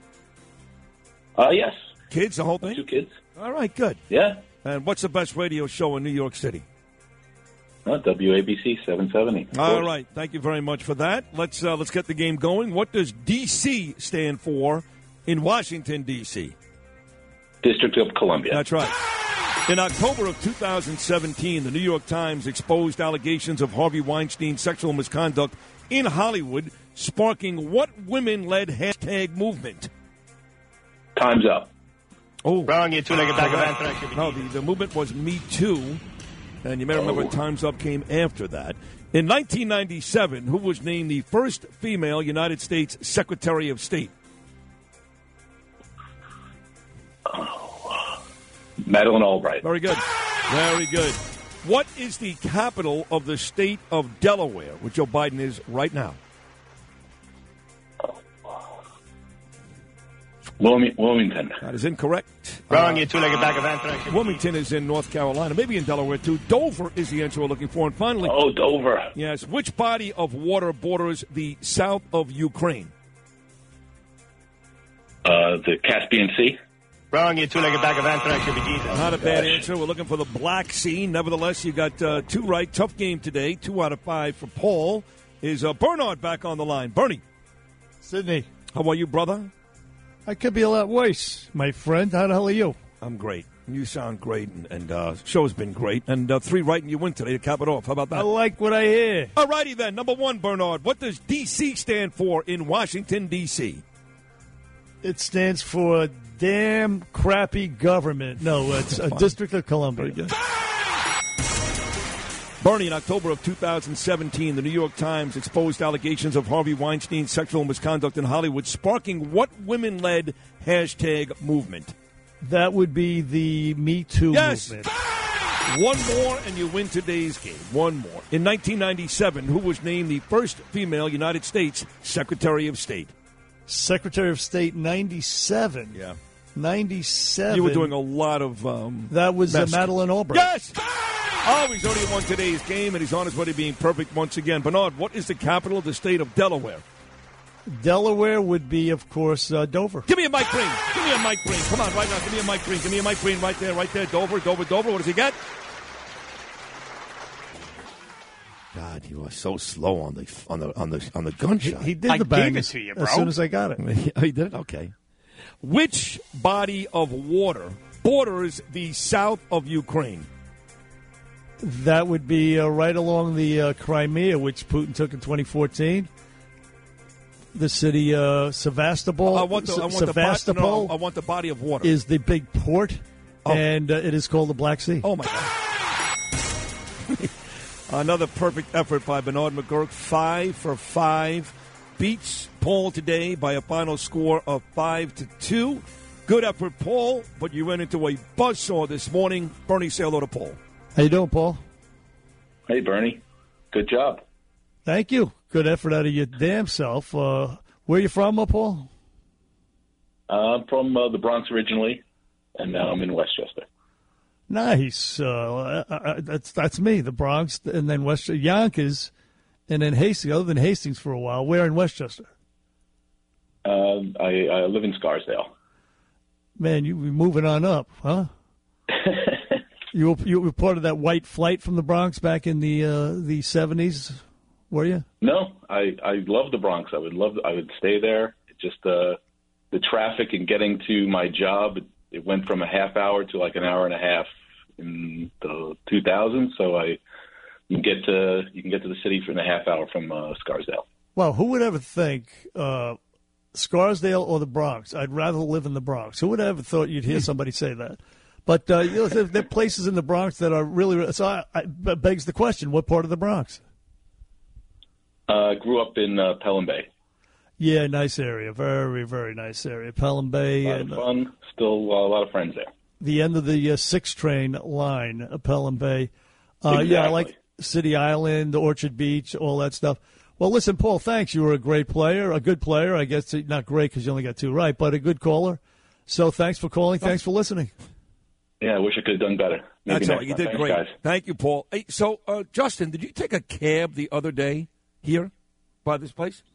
Uh, I take a cab every morning when Okay. I come in. Do, do you remember this guy Eli driving you in a cab? Did he actually bring me up? 'Cause He actually I- did. 'cause I Leslie got- Slender said this guy Eli drove Justin in this- his cab the other day. This wasn't a couple weeks ago. It was like it, probably like a month and a You half said ago. last week. No, that po- I no? left here and I got in a cab, and the guy said, "Hey, your voice sounds familiar." That was him. And I said, "Well, do you listen to uh, WABC radio?" I Right. said, "Yeah, I listen to Bernie and sit in the morning." And, uh, listen to you, superstar. and I'm Justin Ellick. You listen. I'm Justin. Check that Bern, out. You never thought you'd hear the day you'd rather live in Bronx than Scarsdale. How about this one? I'm Justin Ellick. Superstar. Why is that? Why is that Oh so? I, I don't understand why it's so funny. no, because uh, it- it- really. He's big time now, Sid. Come on. No, but you have become a star, and you're great. I mean, you really are. He great. really is good. He, I, I can't even tell you the work ethic. Uh, he everything I ask him for, he gets. He does. He, he gets it no matter what it is. He absolutely does, and he's great on the air. So all of it He's is very reliable, very smart. Listen, Yes. I, I got to tell you, shoot or shoot, boys. Right. I mean, uh, you know, we're not going to hold it against you that uh, Putin's, you know, trying to destroy the world. You're banging some Russian chick, but hey, outside of that, you're a great guy. Hey, listen, um, you know, one day she'll rip my face off, but until that day, I'm, uh, I guess, you know. Well, you That got, is you got that to look forward to. He, he's, allu- he's alluding to the uh, well, well, not say the barbarian nature of the Russian people, but the the, the the rough nature. How about that? The rough nature of the Russian people. Is Well, you always say to? that, Bernie, and I, and I always go back to the same story. The day of my wedding, June 25th of this summer, will be 30 years. I'm married to the gorgeous Danielle, 30 years. And my father took me to his barber shop, Joe on Avenue U, and he said, Today, son, I'm getting your first massage. And I said, That sounds good, Pop. And some big blonde lady, some Russian lady, took me in the back room and separated my shoulder in three places. Nah. yeah, no, listen, they, they are really, really tough, tough people. Suffered a lot of deprivation, but uh, on the other hand, they can be really, really mean, nasty, and cruel and Yeah. barbaric. I mean, when they took when they came back from uh, when they took over Eastern Europe and pushed Hitler out of uh, Germany, all that stuff, they did they raped and pillaged like no other army in the history of the globe. It was terrible, and uh, and they were winning, and they were supposed to be on the you know the good side. But uh, either way, whatever. That's what the uh, Ukrainians are up against right now is uh, the Russian army with the Chechens coming in. Good luck with that. That sounds rough. 1 800 848 WABC, 1 800 848 9222. Been a great Monday show. We'll do it like we do it every day. Wrap it up on the phones with you guys right after these short messages.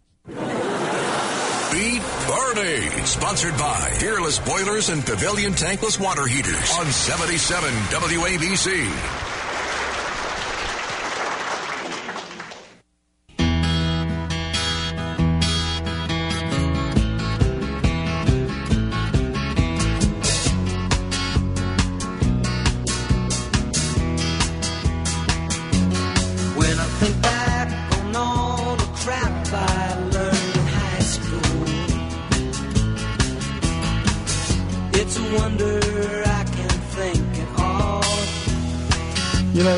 Students are going to be saying in a couple of years uh, after these past two years.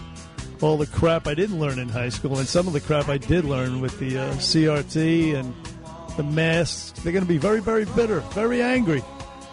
But uh, either way, back here on the Bernie and Sid show on this uh, last day of February, ladies and gentlemen. Tomorrow is March 1st, and uh, it bodes for good things. 18 days till St. Patrick's Day. And of course, spring is uh, right around the corner, and it's all beautiful. And uh, yeah, the masks are coming off the kids finally, as uh, Kathy Hopeless uh, decrees. Uh, you know, she's finally listening to the science, uh, and, and of course, she's looking at the polls. People are sick and tired of it. It's over. Now, these peace talks on the border of Belarus and the Ukraine, I don't know how they're going, but well, uh, uh, uh, initially they said Zelensky. They said to Zelensky, "You come to Belarus, and we'll have some peace talks." And uh, Zelensky, of course, Belarus is aligned with Russia. In fact, they're going to send some troops to fight alongside with the Russians. If he had gone to Belarus, that would have been his last trip. He would have been out. Goodbye to uh, good. Listen, I want to play this clip because I didn't have a chance earlier this morning. Uh, Joe Biden. Uh, Bob Gates was the, the defense secretary to uh, George Bush, uh, 43, and President Obama. And he famously said that uh, Joe Biden's been on the wrong side of every foreign policy decision uh, in, in, his- in his 40 year career as a politician. And that's true. And then over the weekend, he was, I think he sat down with Norah O'Donnell, somebody Yes, like that. Yes. And anyway, she asked him a question. It got was Margaret Brennan, I think, Face the Nation. Oh, okay. It was very awkward. Anyway, and, and but but very telling. Take a listen. What number's that, Bern? This is Bob Gates. Bob Gates uh, talking to Margaret Brennan about Joe Biden. I got you be- right here. There you go. rereading your memoir before we sat down to talk. And you said in your memoir, I think he's been wrong on nearly every major foreign policy and national security issue over the past four decades. Everyone. Would he be an effective commander in chief? I I don't know. I don't know. I I think I stand by that statement. Oof, 40 years. That's, that is a not exactly a ringing endorsement. Not at all. it's actually worth playing every day. That uh, that cut. That and uh, Uh, Trump. We'll do that tomorrow. Yeah, we'll do it again tomorrow. Why not? Today was such a great show. Great having everybody back on this Monday. Bernie, you sounded great. I love you. And Thank uh, you, Sydney. Love you right back, bro. my man. Have yourself a great Monday. Okay. You as well. If you've had an accident, trust Gabo Law, personal injury and medical malpractice attorneys with decades of experience who will provide the attention you deserve and deliver the best possible results in the shortest amount of time. Gabo Law has recovered millions for their clients and will be able to help you. But don't take our word for it. Read all of their five-star reviews from former clients on Google, Avvo, and Facebook. Call Gabo Law today at 800-560-0214 for a free consultation or email at info at gabolaw.com. Gabo Law, where winning is no accident.